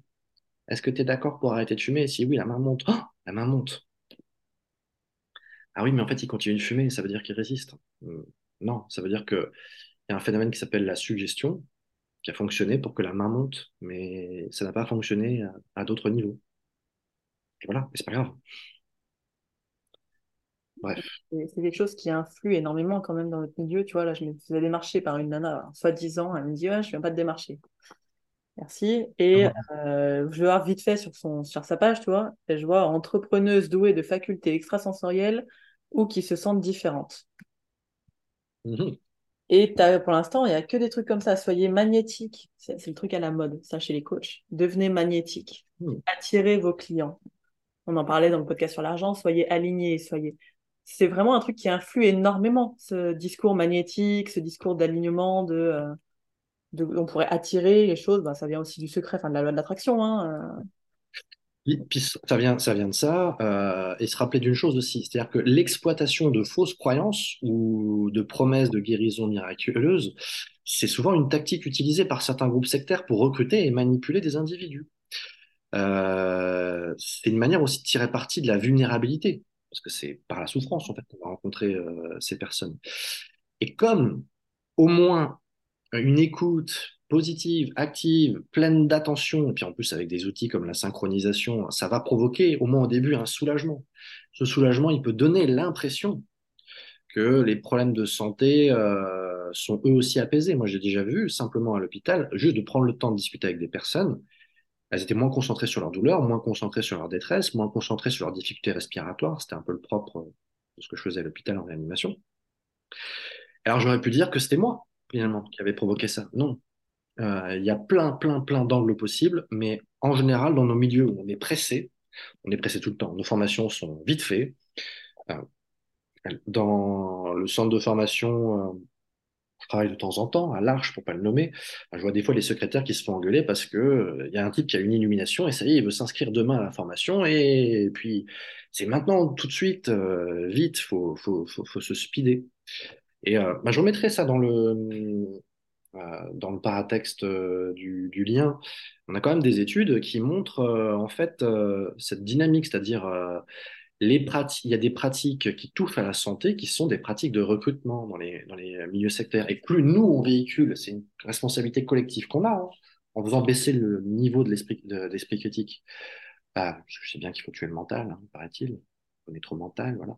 Euh, mais euh, plus on, comment dire, on répand dans la société euh, toute cette idéologie, l'alignement, faire monter les énergies, cultiver la juste intention, plus on favorise en fait les escroqueries en tout genre. Et puis surtout, ça c'est un champ qui est très très étudié, le management sauvage ou euh, les, comment dire, l'exploitation des travailleurs, des employés, euh, des sous-traitants euh, passe avec la, gentille pilule, le joli bonbon du développement personnel. Ah, t'es stressé, t'as un burn-out. Méditation, mon gars. Ah, yoga? fais du yoga, fais de l'hypnose, fais de la sophro, fais de la relaxation, mange des, des jus magiques. Thierry, Thierry Casanova, notre sauveur par exemple, je te laisse la responsabilité de citer ce genre, de, personnes. J'ai quand même eu des, des formateurs en hypnose euh, qui euh, me disaient Mais toi, Yann, euh, c'est parce que tu es HPI, voilà, et, que donc tu es dans des schémas d'arborescence. Mais en fait, en toi, tu as une potentialité incroyable. Enfin, c'est hyper... le grand discours actuel. On a un potentiel caché, mais qui est vécu par l'hypnose aussi. Allez chercher vos ressources internes, votre potentiel caché, euh, soyez la meilleure version de vous-même. Vous, n'êtes pas actuellement au top de ce que vous pouvez faire. Et le problème, c'est qu'effectivement, euh, on peut, comme rouler avec euh, un frein à main, on peut comme être limité et brimé dans, nos ambitions. Par un des principaux éléments font la différence entre les salaires dans le privé masculin et féminin, c'est aussi le fait que, d'après certaines études, c'est en Angleterre, aux États-Unis, donc pour la France, je ne sais pas, mais les hommes ont tendance à demander huit fois plus des augmentations. Donc effectivement, on peut travailler, on peut débloquer certaines choses, on peut favoriser euh, l'ambition de telle ou telle personne. Mais euh, c'est pas une fin en soi, c'est pas un, absolu. Euh, et en fait, ce que nos collègues, dans leur très très écrasante majorité ne se rendent pas compte, c'est qu'ils sont dans une forme de catéchisme, de pensée unique, hyper correcte. Enfin, ça n'a jamais été questionné l'idée que euh, j'entends des fois des personnes qui disent ah, moi, euh, je fais pas d'hypnose s'il n'y a pas d'émotion, je fais pas d'hypnose s'il n'y a pas d'objectif. Très bien. Et pourquoi pas? Pourquoi pas? Tous les partis pris peuvent être intéressants, mais pourquoi? Pourquoi vous décrétez ceci? Pourquoi vous décrétez euh, cela? Quand quelqu'un va mieux après être venu nous voir, entre une première et une deuxième séance. Il y a souvent un effet euh, wow effect. Euh, comment être sûr qu'on puisse s'attribuer à nous euh, la réussite, ou même qu'on puisse attribuer à la séance et à l'interaction qui a eu lieu comment, comment on pourrait être sûr? Il y a tellement de facteurs qui peuvent jouer. il y a peut-être aussi tout simplement l'effet placebo. La personne se préoccupe d'elle. Elle aurait pu aller voir n'importe qui. Est-ce que le résultat aurait été si différent? Et j'en vois certains qui, bondissent quand ils entendent que tel ou tel collègue utilise des scripts en hypnose, au fond, une espèce de relaxation sur une méridienne avec des écouteurs, un petit plaid, etc. Ben, euh, c'est un rituel, et comme tout rituel, euh, il a sa part d'efficacité, s'il est bien fait, s'il est bien proposé, et si en plus il y a un petit peu de gentillesse et d'écoute par-dessus, ça passe euh, d'autant mieux. Donc on n'est pas sûr, en fait, d'être beaucoup plus performant euh, quand on fait euh, un swan ou un, recadrage en X euh, ou Y point, etc. On n'est pas sûr. La chose quand même qui, nous préserverait, qui nous protégerait, c'est de s'interroger, c'est de se documenter, c'est de ce qu'en disent différents chercheurs qui finissent par croiser leurs données partant de chemins différents pour nous dire ce qui fonctionne, ce qui fonctionne pas en hypnose, quels sont nos champs d'application, les endroits sur lesquels on peut intervenir ou pas. Et je crois que toi et moi, on a, vu, et ça c'est un héritage du magnétisme, on voit régulièrement des personnes, des hypnotiseurs, euh, euh, qui interviennent sur des choses qui sont du, euh, champ de la médecine, qui sont du champ de l'organique, du corps. Et et ils sont pas méchants, hein, ces collègues. ils font, ils font pas exprès. Hein, ils répercutent, ils répercutent des enseignements. Ils répercutent surtout une posture, une posture de toute puissance. Et c'est très douloureux hein, euh, pour certaines personnes de s'entendre dire que non, le magnétisme, ça n'existe pas, ça n'existe pas.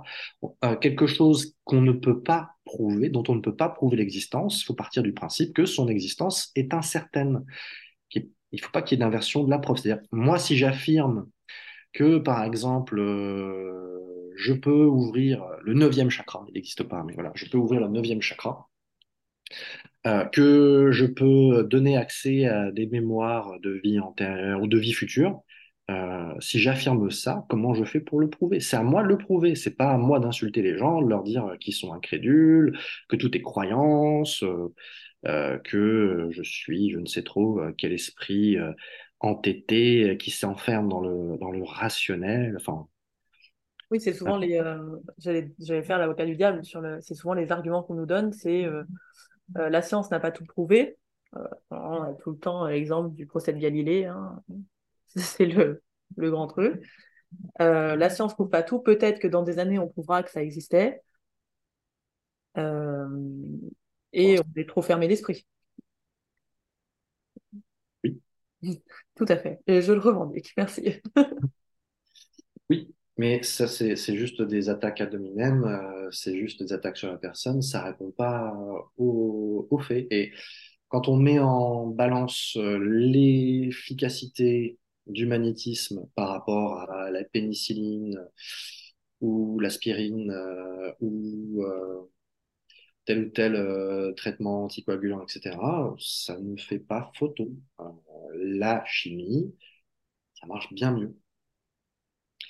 Et même, enfin, même les médecins disent que la médecine, c'est pas une science, ça repose sur des faits scientifiques, ça repose sur des sciences, mais ce n'est pas une science c'est un art parce que l'être humain, c'est tellement complexe, rien que dans sa chimie, rien que dans son organique, dans sa composante euh, psychologique, pour qu'on puisse avoir une théorie qui réponde tout. Euh, nous sommes complexes. Euh, la, conscience a de toute façon énormément de mal à se comprendre elle-même. Hein. C'est François Roustan qui en, parle le mieux en tirant justement, en s'appuyant sur ben, les travaux, on peut parler de travaux, hein, de ce qu'on pourrait appeler les psychologues asiatiques, les Tibétains, les Hindous, qui se sont questionnés dans tous les sens, qui ont essayé de chercher à comprendre nos, fonctionnements sont beaucoup plus modestes que les gourous euh, New Age euh, contemporains. Euh, en vrai, on manipule des éléments, on manipule des attentes, on manipule des techniques, mais en vrai, on n'est pas sûr de ce qui fonctionne. Par contre, on commence à avoir certaines certitudes, il n'y a pas de fluide magnétique, il y a un impact de la suggestion. On peut bouger les attentes de quelqu'un, on peut modifier la subjectivité, on peut moduler le rapport au corps, on peut favoriser certains processus, pas tous, euh, de, guérison, en tout cas de récupération. Euh, mais en vrai, on ne peut pas l'attribuer à un élément euh, plutôt qu'à un autre. Donc oui, euh, c'est moins vendeur, c'est moins glamour, euh, c'est moins tonitruant, c'est moins cow-boy. On est dans un milieu, et ça c'est plus un travail de, psychosociologue ou de sociologue à mener, on est dans un milieu de personnes complexées. Un milieu de personnes qui ont, j'ai l'impression, beaucoup de revanche à prendre sur, sur la vie. Moi, je ne m'estime pas meilleur hein, que, ces personnes-là, hein, parce que je suis je suis euh, mauvais esprit à des moments, je suis défaitiste plus qu'à mon tour, euh, il peut m'arriver d'être envieux, jaloux, tout ce que vous voulez, sale con à plein moments, mais sortons de... Enfin, c'est très enfermant en fait ce côté je détiens un pouvoir, j'ai une puissance, j'ai un talent, j'ai une capacité, j'aide les gens à aller mieux. On est, euh, on reste les, petits gamins qui euh, voulons avoir de, l'attention, euh, qui voulons avoir des amis, qui voulons être aimés, qui voulons être reconnus. on, a cette petite fille, ce petit garçon qui veut que ses parents disent oh, il est beau ton dessin ou il est beau ton caca. Voilà. Bref. Donc cet engouement qui est resté en fait du coup, cet engouement pour le waouh, le... spectaculaire, spectaculaire et euh, bon, je reviens un peu là-dessus, mais sur le fait que je sais pas, ça, ça vient remplir l'ego de ouf de pouvoir se dire j'ai un pouvoir de fluide magnétique sur quelqu'un, enfin j'ai un impact physique même sur les gens. C'est plus mental, c'est on devient même avec des passes magnétiques, je peux soigner quelqu'un. Enfin, c'est incroyable. Et puis c'est un héritage du magnétisme, c'est-à-dire quand, quand Mesmer arrive, ces cérémonies, euh, le baquet magnétique, on s'est raconté dans, le bouquin, puis certaines personnes connaissent ça. Euh, c'est spectaculaire, il y a une longue attente, il y a de la musique, euh, il, y a, il y a vraiment un rituel qui est... C'est une grande, profonde, puissante induction hypnotique, en fait, et qui met les gens dans des phénomènes qui sont ceux de, de l'époque C'est-à-dire, et l'époque, c'est les grands mouvements religieux, c'est les crises, les transports, les évanouissements, les éruptations, le sentiment d'être possédé. Tout ça, c'est juste refaçonné. Hein. il suffira d'une génération avec Marquis de Puységur pour qu'on passe à la relaxation, au sommeil, à, mmh.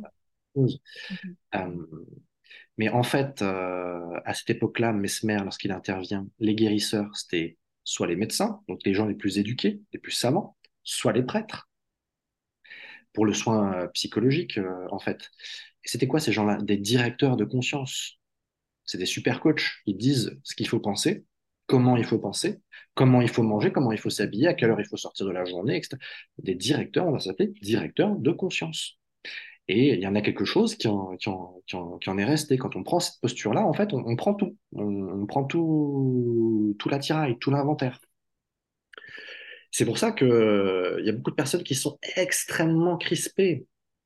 Euh, certains, bah, qu'on connaît, toi et moi, revendiquent l'héritage des anciens, leur pouvoir incroyable et donc euh, détenir des secrets. Mais quand on leur demande leur source et de citer tel ou tel ancien, c'est rare qu'il y ait un nom euh, qui soit lâché. D'autres affirment que voilà, on peut, avec des techniques de fascination, avec euh, des techniques euh, d'influx, du fluide magnétique, etc., mettre les gens en hypnose, etc. Mais ils ne répondent jamais à des questions aussi simples que bah, provoque ça sur quelqu'un qui ne connaît pas.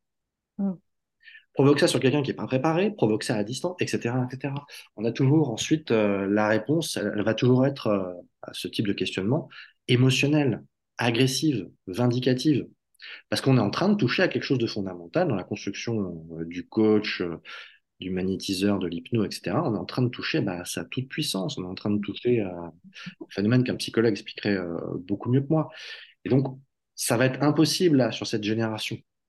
Et c'est de, de notifier ça parce que en plus en formation, quand vous allez faire des formations euh, basé là-dessus, Reiki, euh, magnétisme, etc. Vous qui êtes déjà hypno ou déjà un peu là-dedans, souvent on en voit qui vont, qui, qui partent un peu sur le sur l'énergétique et qui trouvent les formations incroyables. Mais justement, comme vous, vous savez ce que vous attendez de ces formations et euh, déjà préparé à imaginer des choses à ça, ça peut être incroyable. Moi, c'est souvent des retours de trucs de ah, c'était fou, bah oui, mais en même temps, t'es hypno, tu connais la transe, euh, tu sais te mettre en transe tout seul, euh, tu connais la personne, tu as vu des vidéos, tu machin, tout est prêt pour que ce soit dingue, en fait. Et de toute façon, même les tenants de l'hypnose qui récusent le magnétisme, on est aussi euh, beaucoup des fans de dinguerie. Ouais. On veut aller marcher sur le feu avec Anthony Robbins. Bien sûr, moi je vais pas ma place. Il y a des fan clubs hein, dans, dans, dans, l'hypnose, il y a des personnes qu'on admire, qu'on met en avant, des gens talentueux en plus. Euh, même des gens qui dénoncent ces phénomènes-là deviennent malgré eux, parce que c'est un phénomène qui est beaucoup plus large que la, personne. On a des personnes qui euh, écrivent, proposent ensuite de devenir des espèces de, de coachs de vie. Enfin, c'est le même phénomène qu'on a vu avec les, héritiers d'Erickson. Enfin, Erickson, c'est Papy Erickson qui reçoit chez lui, il se fait payer 40 dollars la consultation. Les étudiants qui venaient apprendre avec lui, ils ne les avaient pas payés parce que bah, étaient étudiants en médecine, ils, galéraient, quoi. Il leur, il filait même un repas. On est vraiment sur, une autre optique on a fait une espèce de wizard, on a fait une espèce de sage. Il y en a qui ont compilé ses paroles. Alors que bah, le type, il est hyper intéressant dans sa technique, dans son approche, dans son pragmatisme. On a fait un gourou c'est moi, moi, mon avis, c'est que c'est un, un, génie au sens conceptuel euh, de la chose, mais c'est pas un gourou. C'est, je veux pas faire un calendrier d'Erickson, une pensée d'Erickson chaque jour pour guider ma vie. Enfin, je vais pas utiliser les plus ericksoniennes euh, pour euh, me mettre en conformité avec coucou toi, ce psychologue amateur de voitures de sport, pour faire l'hypnose des quatre accords Toltec. Non. Mais j'ai l'impression que c'est ce qu'on a besoin. Moi, la première pour le coup, d'avoir des mentors qu'on transforme en gourou Mm. à force de d'écouter les pensées, les machins, les trucs, on en fait des gros et on a énormément de mal à les remettre en question. Et ça fait du bien quand ça retombe. Et tu vois, j'avais pensé à un exercice, moi, comme ça sur le groupe, c'était trouver toutes les conneries que je dis, tu vois. Non, pas fini. Non, mais ce serait rigolo. C'était un peu comme je leur avais fait sur le groupe, là, où sur euh, j'inventais une histoire tu vois oui, oui la pratique euh, et où les gens me disaient mais c'est incroyable cette séance que tu as faite c'était inventé de A à Z mm. Et ça, dès, euh, dès qu'on invente des séances de A à Z, on en a un paquet. Hein. moi, je pense que la plupart des récits qu'on trouve sur les réseaux sociaux de telle ou telle séance sont de la mythomanie. Et on a des spécialistes euh, de la chose. Quand on voit certains, c'est plus certains que certaines d'ailleurs. Quand on voit euh, certains qui prennent la parole euh, dans le milieu de l'hypnose, qui proposent des guérisons de traumas en deux questions magiques, qui publient des conneries innommables qui reposent sur une absence de fait. Enfin, on est dans des délires, on est dans de la manipulation, on est dans quelque chose d'abominable parce que pour vous, étudiants en hypnose ou personnes qui êtes dans le milieu, c'est hyper culpabilisant d'avoir ces références-là. Et ça, je voudrais vraiment souligner là-dessus. C'est hyper culpabilisant. Plus il y a de la toute-puissance, plus il y aura de l'impuissance. Enfin, je vais, un psychologue vous expliquerait ça beaucoup mieux que moi, ou quelqu'un qui s'intéresse aux mécanismes de perversion. Euh, plus on, on, se met, on se vend soi-même comme une marque ou comme un, une source de, de, de vérité. Hein. Il y a vraiment deux types de, de, praticiens dans leur communication. Il y a ceux qui parlent d'hypnose, puis il y a ceux qui parlent d'eux, et de leur rapport à l'hypnose et de leur regard. Et, euh, nous sommes dans un milieu extrêmement investi par du, par du moi-jeu, mais du moi-jeu qui, je sais pas, qui, qui repose sur je ne sais trop euh, quel euh, besoin de compenser. Et c'est hyper, hyper. Enfin, les personnes qui écoutent, euh, qui, qui écoutaient certains, podcasts ou qui lisaient certains récits de séances dites miraculeuses, vous faites beaucoup de mal parce que vous vous comparez. Moi, je me suis fait beaucoup de mal euh, quand j'ai commencé à l'hôpital euh, en 2018 dans un service de réanimation, parce qu'au début, euh, c'était foireux ce que je faisais. Je parlais trop en indirect pour les suggestions. Euh, mes mises en hypnose fonctionnaient peut-être une fois sur cinq.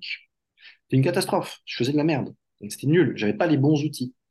C'est une des choses qui m'a fait m'intéresser beaucoup à l'époque. On faisait des anesthésies hypnotiques euh, avec des personnes on pouvait pas trop échanger. Mais quand j'ai commencé, c'était nul parce que ce qu'on m'avait appris, c'est pas que c'était nul, mais c'était adapté euh, à du dialogue, c'était adapté à de l'échange, c'était plus de l'hypno-coaching finalement. C'est très bien, mais c'était pas le bon outil. Je n'étais pas outillé comme il fallait. Et je posais des questions sur certains groupes bien connus comme Hypnose par exemple euh, sur Facebook, et on me sortait des conneries monumentales, mais à la fois euh, je râlais parce que je suis un râleur de toute façon, mais en même temps ça avait un impact sur moi, je me, je me morfondais, enfin le nombre de fois où j'ai eu des j'ai eu des crises d'angoisse en allant bosser à l'hôpital parce que je me sentais tenu de réussir, de performer. Et puis tout d'un coup, bien sûr, et même si j'aurais pu le récuser intellectuellement, en fait, euh, bah, ça s'était imprimé, euh, euh, en moi. Et euh, donc, c'est pour ça que je ne m'absous pas de tout ce qu'on a dit ce soir. Hein. Moi aussi, je me suis, je retrouvé dans, ces mécanismes. Moi aussi, j'ai des désirs de toute puissance. Mais c'est hyper culpabilisant et soit on devient agressif, soit on déprime, soit à un moment donné, on, en sort. Et d'où l'intérêt de, se, faire superviser. Mais moi, j'entendais des choses sur la douleur. On me disait, mais la douleur, c'est déjà un état de transe en soi. Alors, euh, il suffit juste de, de la bouger, hein, la douleur. Tu fais des sous-modalités ou tu portes, on me dit, ou alors c'était les tenants du, de l'hypnomagnétisme, hein, mais porte une intention, euh, connecte-toi vraiment à l'autre, euh, dis qui tu es, avec ta vulnérabilité. Bullshit sur bullshit. Et même quand on, et ça qui est terrible. Je sais pas d'ailleurs à quoi, à, quoi c'est dû ça. Tu, pourras répondre à ça, je pense. Euh, même quand on sait qu'un truc est faux, des fois ça laisse des traces, ça nous impacte. C'est fort le pouvoir de la. Le... Ça, il y a le, bah, la dissonance cognitive que ça crée mm. et qui est très difficile à remettre en question. Quand tu as cru un truc, bah, tu as tous les biais de confirmation, etc., qui vont venir jouer. Et que tu crois un truc aussi fort que, bah, par exemple, que le magnétisme existe. Et là, nous, comme de gland, on est en train de dire non, ça n'existe pas. Toi, tu en as fait toute ta pratique, tu l'as vendu de partout, tu te rends compte comme tu t'es engagé mm. auprès des gens, avec les clients avec qui tu as fait ça. Enfin, c'est hyper dur à hein, remettre en question finalement. Alors euh, que ça laisse des traces, c'est pas. Tu vois, on, je pense qu'on on essaye toujours de garder la face quelque part. Mmh. garder un truc. Complètement. Euh, en fait, on, ça crée une, une dépendance, ça, ça, ça, rajoute de l'engagement, et puis en ouais. plus, par-dessus, il y a des enjeux financiers. Oui, bien sûr. Puis, puis il, y a, il y a aussi des enjeux émotionnels terribles, c'est-à-dire que Beaucoup sont sortis d'un métier qui ne les satisfaisait pas, euh, et ils se retrouvent en position de pouvoir du jour au lendemain. C'est vachement dur de ce qu'on est en train de demander aux gens. Euh, dégonfler la tête, les gars. Enfin, euh, et on dit pas méchamment. Je pense que toi, moi je le dis, hein, à un moment donné, on a eu, on a eu une phase, euh, enfin moi une phase, à un moment donné, je saoulais tous mes amis avec l'hypnose. L'hypnose, ah, c'est la PNL. Ouais, ou la PNL, ou le développement personnel. Ah, j'étais à fond. J'ai eu une phase de merde, hein, comme ça. Quel connard j'étais. J'ai pas. J'ai honte de le dire, mais il faut l'assumer. Euh, parce que, voilà, on n'est pas au-dessus de la masse, on mm. n'est pas différent. Mais toi et moi, on sait que nous ne convaincrons personne ce soir. Euh, parfois, il y a de la mauvaise foi en face. Et puis, bien souvent, euh, ben, il y a des gens qui sont pas bien, hein, qui sont pas équilibrés et euh, qui compensent par sentiment de toute puissance, sensation d'être missionné, impression d'être différent, d'avoir d'avoir un talent. Enfin, moi, j'ai vu certains formateurs type cowboy en hypnose qui prônent leurs, leurs propres exploits comme, euh, sais pas, comme un chef de secte, mais être très mal quand ça foire, être très mal quand ça marche pas. Et... Des anecdotes sur chacun d'entre vous, les gars, on le sait, j'en parle. Bref, on se fait pas du bien avec euh, ces histoires, euh, cette superstition, ces supercheries ça fait du bien à personne en vrai. Ça fait pas du bien aux patients, ça fait pas du bien aux clients, ça fait pas du bien aux praticiens, ça fait pas du bien aux étudiants, ça fait pas du bien surtout à l'image de marque de la discipline. Ça fait perdre du temps à l'hypnose. Ça fait perdre du temps sur la recherche. On, écarte de nous des, vrais talents, je pense, en ayant des propositions absolument délirantes. On aura honte hein, dans, quelques années quand on fera l'histoire de ce moment de l'hypnose, où à la fois l'hypnose, elle renaît, et l'hypnose, elle est forte dans, par les publications, les recherches, mais noyée dans tout un tas de, fatras. Il y aurait vraiment un appel à, la, responsabilité. Hein. Il y en a certains hein, qui ont euh, en vue dans l'hypnose, qui se sont réinventés, qui ont donné la parole à d'autres personnes, qui financent euh, des centres de recherche, qui, ont mis beaucoup d'eau dans leur vin. C'est pas un vrai effort, hein. c'est, ça se fera pas forcément d'un coup, mais je pense que si on est tous honnêtes les uns avec les autres, on arrivera à discuter sans s'invectiver en restant dans les faits. Ni toi ni moi, on est meilleur que tel ou tel hypnomagnétiste en tant qu'être humain. On a les mêmes pulsions, on a les mêmes besoins. Peut-être que nous, on a juste pris un peu de recul sur nos pratiques, euh, qui fait que d'ailleurs, je pense qu'on se pose plus de questions euh, que nous avons, euh, je parle pour moi de, certitude.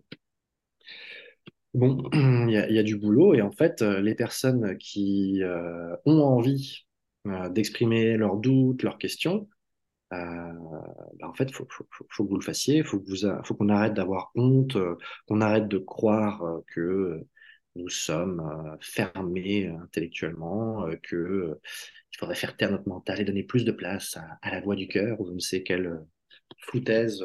L'intuition. L'intuition. Moi, je pense que l'intuition, d'un point de vue neurologique, c'est un processus de synthèse des données dont on dispose. Je pense d'autant plus quand on étudie la chose qu'on ne peut pas séparer intuition, enfin, et puis surtout intellect, émotion, cognition. C'est, un tout. Il l'avait dit à l'époque de Mesmer, euh, Emmanuel Kant, hein, le, drame du moi, de la personnalité principale, on va dire le drame du moi, c'est de mesurer son absence d'empire sur lui-même. On n'est on pas aux commandes de nous. On se contrôle pas. donc sur des phénomènes aussi complexes que euh, la psychologie, l'hypnose, tous les enjeux qui vont avec, euh, la relation à l'autre, les, les, enjeux financiers, on n'est pas objectif, on, est paumé. Et bonne soirée. Et bonne soirée. je te rejoins, euh, je te rejoins euh, beaucoup sur le, le, le, quand on a des mentors et des gourous comme ça, qu'on met nous-mêmes, hein, parfois, qui ne demandent même pas le titre. Oui, oui. Ils sont souvent, innocents. Euh, c'est hyper limitant. Pour le coup, moi, dans mon expérience, c'est par exemple de publier des podcasts solo. Mon mm. angoisse, c'est d'être jugé par ces mentors-là. Tu vois, ou d'être critiqué par ces mentors-là. Des gens que moi-même, j'ai mis j'ai mis très haut. Et ça me demande un effort de redescendre euh, tout le monde. Donc, faut faire vraiment attention à ça. Si vous avez des envies bah, d'action, de, ça peut être limitant. Hmm. Et d'affection. Est-ce que tu recommanderais, toi qui accompagnes euh, les, praticiens dans leur développement euh, business, mais aussi bah, la personnalité, notre personnalité de, praticien euh, d'hypno euh, évolue à travers le temps. Est-ce que tu recommanderais, euh... je vais me déconcentrer. Avec le chat et mon stylo. Voilà. Euh, Anna Gallet a un très beau chat. Euh, beaucoup plus sage que la plupart d'entre nous dans le métier. Est-ce que tu recommanderais comme exercice de déconstruire, de péter euh, intérieurement la gueule à nos, à nos gourous, à nos mentors, de traquer leurs leur failles, leurs incertitudes? Enfin, moi, personnellement, c'est ce que j'ai fait. C'est hyper dur. Ah, c'est très. Ça demande d'aller. En plus, alors, on aura tous des mentors très différents. Moi, comme je suis beaucoup euh, mental, j'adore. Hein.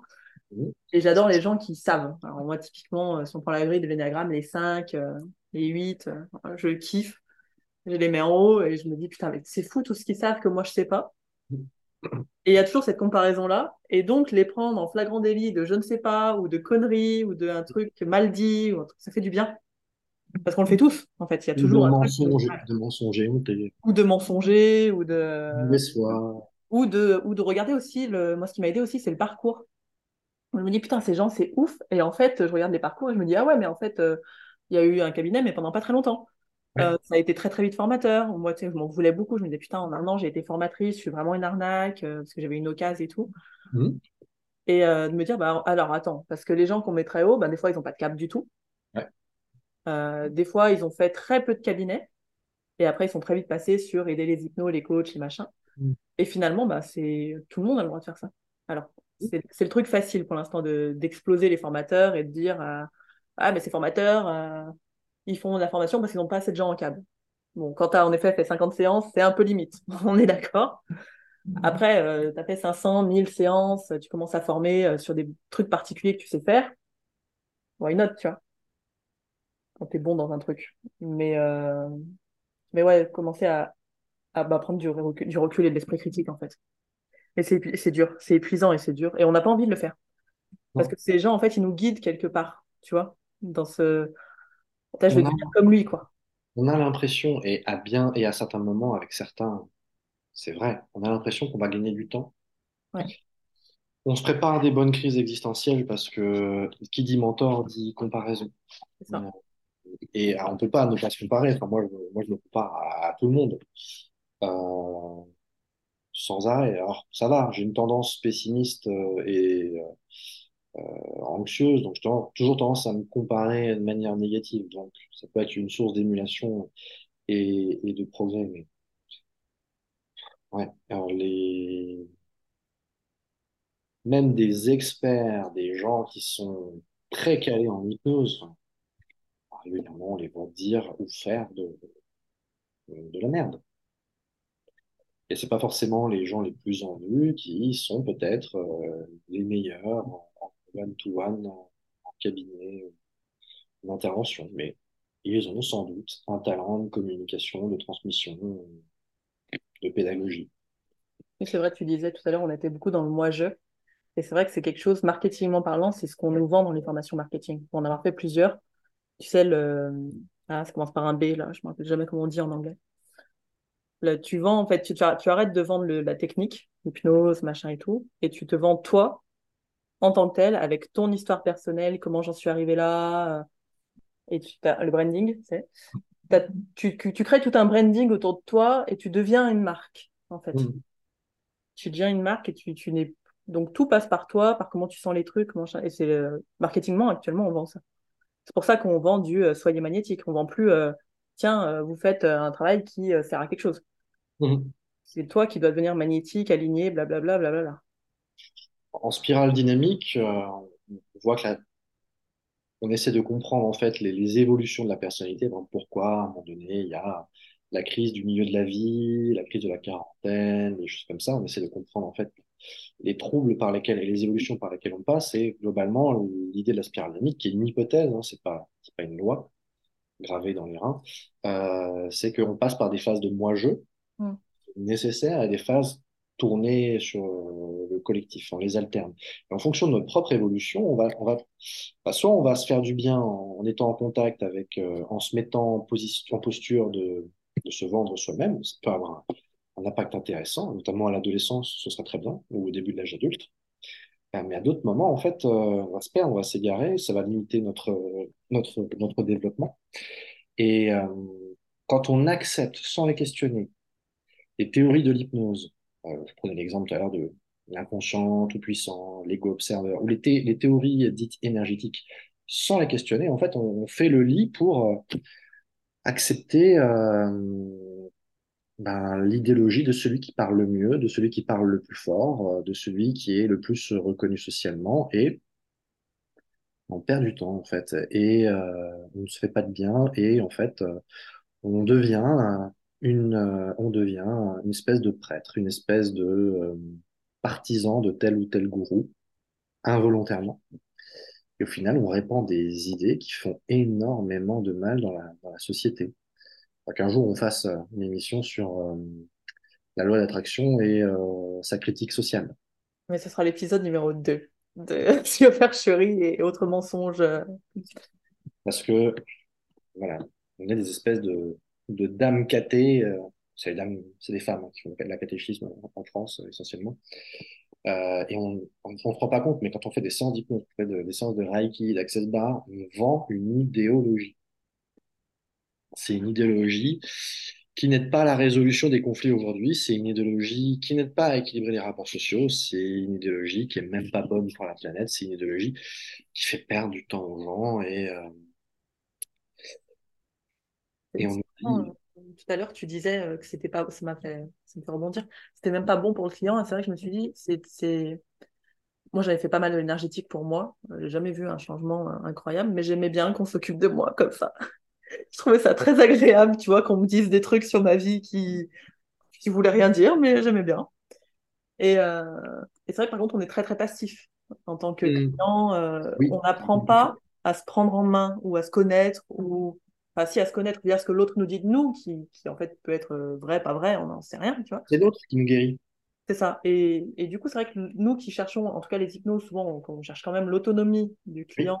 euh, et ben ça, ça se contredit complètement, je trouve, avec l'énergétique. complètement. Raison de plus de séparer ces deux tendances. Car c'est c'est effectivement quelque chose de revendiqué dans l'hypnose, en particulier ericksonienne, d'activer les ressources, d'aller vers l'autonomie, euh, même quand on peut, pas toujours possible, mais quand on peut, de raccourcir la durée du traitement. Mhm. Et quand vous êtes dépendant de quelqu'un euh, qui vous autonomise pas, euh,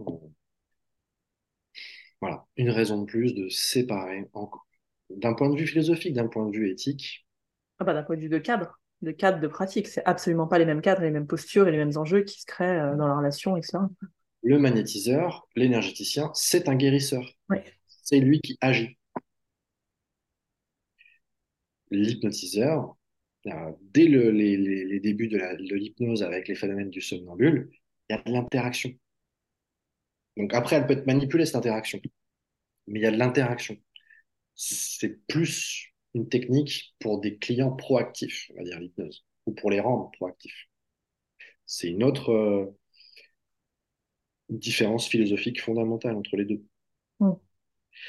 Et puis, point important, euh, ça c'est quelque chose qui, à l'époque, ça me mettait en colère, aujourd'hui, ça me blase. Le nombre d'hypnos qui me disent, mais moi je m'en fous tant que ça marche. Oui, mais ça marche sur le long terme. C'est vrai. Euh, c'est pour ça d'ailleurs, arrêtez de raconter vos séances de la veille ou du jour. Ah, t'es trop bien. Et puis il a vu euh, son cerveau comme un ordinateur, il était dans un vaisseau, c'était merveilleux. Merci la vie, euh, j'ai fait le plus beau métier du, euh, du monde. Arrêtez. C'est pas raisonnable. C'est pas bien. D'abord, c'est chiant à lire. C'est vraiment chiant. Euh, parce que la plupart des hypnos, je suis désolé de vous le dire que vous écrivez très mal. Euh, petite remarque à, à tous ceux qui disent ah, pour progresser en hypnose, moi je lis de la poésie. C'est très bien de lire de la poésie. Ah, Ça n'a strictement rien à voir. j'avais jamais entendu celle-là encore. Ouais, c'est un truc qui est, assez courant.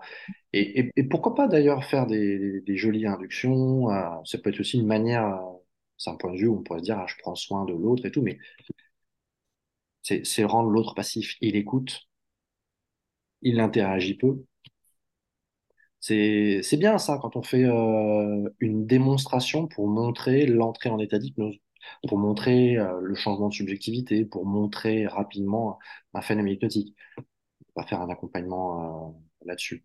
on a trop de storytelling. On, met, enfin, puis on, je sais pas, il y a cette manière de parler des, des hypnos, euh, cette espèce de concours de bienveillance d'un côté euh, ou de connaissance de l'autre. Euh, ou et puis on, on, est parfait, on est, on est gentil. Alors c'est un milieu sur lequel on se tape sans arrêt sur la gueule, où il y a beaucoup d'aigreur. C'est vrai. On fait que critiquer par derrière. Je ne m'en dédouane pas moi-même. Hein. Ah bah non, nous les premiers, on est très très euh, de pute. On est des connards. C'est vrai. Mais on essaie de. Enfin, on essaie de se soigner. de soigner, puis on sait qu'on n'est pas meilleur. Ouais, c'est ça. C'est juste que des fois, oui, on se défoule, euh, on, se lâche, mais euh, en vrai, euh, toi et moi, on aimerait que tout le monde soit ami dans ce milieu et que ça se passe bien et qu'on puisse discuter de tout sans qu'il y ait des tabous, euh, sans qu'il y ait des anathèmes. Enfin, on aimerait que ce milieu soit pas un milieu de bigots, de superstition, de ah bah, écoute, si c'était comme ça, on aurait moins de podcasts à faire. Ce serait dommage. On aurait d'autres sujets. De toute façon, oui, c'est vrai. Tout va bien. Bon, donc, ce qu'on peut retenir, c'est ne pas mélanger euh, deux pratiques. Si vous voulez faire du magnétisme, allez-y. Maintenant, vous savez un peu ce qu'il en est, mais ne mélangez pas des cadres qui sont totalement différents et qui n'ont pas les mêmes impacts et qui ne travaillent pas les mêmes choses. L'hypnose existe par opposition au magnétisme. Donc arrêtons de faire le mouvement inverse. Depuis 1850, il y a un mot qui a été mis en place pour dire non. C'est une action. Alors à la base, on pensait sur le système nerveux, puis sur la psychologie. Et euh, le magnétisme, c'est une action sur le corps. Donc non, ça n'a strictement rien à voir. Ah. Et, euh, et, remettre en question, je pense que c'est les deux choses euh, qu'il faut retenir. Là. Vraiment remettre en question les, les gens, les choses qu'on nous dit, ce qu'on voit, ce qu'on lit. C'est pas parce que c'est écrit sur un groupe que c'est vrai. L'opinion majoritaire n'est pas toujours la meilleure. Et celui qui écrit le plus fort, crie avec les loups, c'est pas c'est ma spécialité, ça, crie avec les loups. Celui qui crie le plus fort a raison dans ma tête. C'est faux. Ah, alors oui, parfois on a besoin en plus de, repères, mais ces repères, euh, considérons qu'ils sont là à titre provisoire. Je pense que si on, si on, discutait dans cinq ans sur notre vision de l'hypnose, de l'accompagnement, de la posture du cadre, on aura, on sera peut-être passé par plusieurs choses différentes, euh, et ben voilà, c'est normal. Et heureusement, mm. heureusement, si on reste dans cinq ans sur exactement les mêmes idées que maintenant, c'est qu'on n'aura pas appris grand-chose. Mm. C'est pour ça qu'on voulait faire, euh, voulait faire ce bouquin, euh, parce que ben, le magnétisme a existé, on va pas l'effacer, on va pas faire comme si ça n'existait pas. Et que c'est, euh, voilà, rendons-lui sa place. C'est un beau sujet pour écrire des histoires, pour faire des jeux de rôle, pour, je sais pas, pour le cinéma, pour la fiction, pour le conte, pour le théâtre, j'en sais rien. Récupérons-le. Donc, s'il y a des, curieux, et puis aussi l'idée, c'est d'amener de plus en plus de, talents nouveaux. C'était un peu le but de ce concours euh, d'écriture, de se révéler, de prendre la parole. Ne laissez pas, voilà, laissez pas les grands noms occuper euh, toute la surface. Euh, si, vous, si vous travaillez, si vous prenez le temps de vous documenter, de chercher, à un moment donné, vous allez avoir des, des, des choses à dire. Hein. on, on, a besoin de partage de connaissances, on a besoin d'échanges, on a besoin de débat, de confrontation. Il faut qu'on sorte des anathèmes. Peut-être qu'un jour, on a l'impression d'avoir raison, le lendemain, on sera moins sûr. Bref, aimez-vous les uns les autres et achetez mon livre, bordel. J'allais dire, on va finir là-dessus, mais voilà. On va finir là-dessus, du coup. Voilà. On finit là-dessus parce que ce livre, je ne l'ai pas encore lu, mais je le lirai à partir de demain puisque je suis en vacances. Voilà. Il faut que je lise quelque chose. Hein faut pas rester royale toute la journée. Très bien illustré. Marie-Antoinette avec une boule d'énergie dans la main pour un livre euh, d'hypnose, c'est quand même. Euh, stylé. Ou c'est pas stylé. C'est stylé. Donc, si Mesmer avait raison, sorti demain. Voilà. Merci Yann. Bien, merci à toi. Et puis, à bientôt sur les réseaux sociaux pour les uns et les autres prolonger la discussion. Le plus facile, c'est encore de, si on veut t'écrire ou. Euh, à, la suite du, lien où tu vas poster. Allez, parfait. Top. Eh ben, merci. Merci à toi. Voilà pour ce podcast. Encore merci Nian d'avoir euh, passé tout ce temps avec nous, parce que c'est quand même une heure et demie de, contenu hyper intéressant. Alors j'ai mis dans la description, c'est un Google Doc en fait. Euh, Yann m'a envoyé les sources qu'il a utilisées, donc c'est un Google Doc, vous avez le lien dans la description. Et, et puis j'ai eu une réflexion à la fin, c'est une question que j'ai eu dans la, dans la tête pendant le podcast et que j'ai oublié mais je me suis rappelé. Et donc on va dire que c'est une espèce d'ouverture pour la fin de ce podcast. C'est à se demander des fois si si ben, quand on flippe de faire de l'hypnose, quand on flippe que la transe ne marche pas, que euh, qu'on n'arrive pas entre guillemets à mettre les gens en transe, que nos phénomènes hypnotiques ne passent pas, est-ce que des fois on se tournerait pas vers d'autres techniques comme le magnétisme, comme l'énergétique, comme des choses moins palpables, où finalement euh, ben, le client en face ne puisse pas se dire tiens ça marche, tiens ça marche pas, et euh, juste dire bah vous verrez et avoir un truc vraiment comment dire ouais c'est ça, c'est pas palpable, c'est pas quantifiable par, euh, bah, par des phénomènes hypnotiques par exemple. Donc c'est euh, bah, une piste de réflexion que je vous laisse et je vous laisse là-dessus. Je vous remercie pour votre écoute. N'hésitez pas à nous laisser des commentaires. Je pense que les discussions peuvent être très très intéressantes suite à ce podcast. Et puis euh, n'hésitez pas aussi dans les commentaires à nous dire quel sujet vous voudriez voir abordé dans les futurs épisodes. Le 2 sera sur la loi de l'attraction, c'est sûr et certain. Mais sur les 3, 4, 5 prochains, qu'est-ce que vous aimeriez avoir abordé Et puis peut-être qui est-ce que vous aimeriez voir dans ces podcasts. Je vous souhaite une très belle soirée, une très belle journée et prenez soin de vous.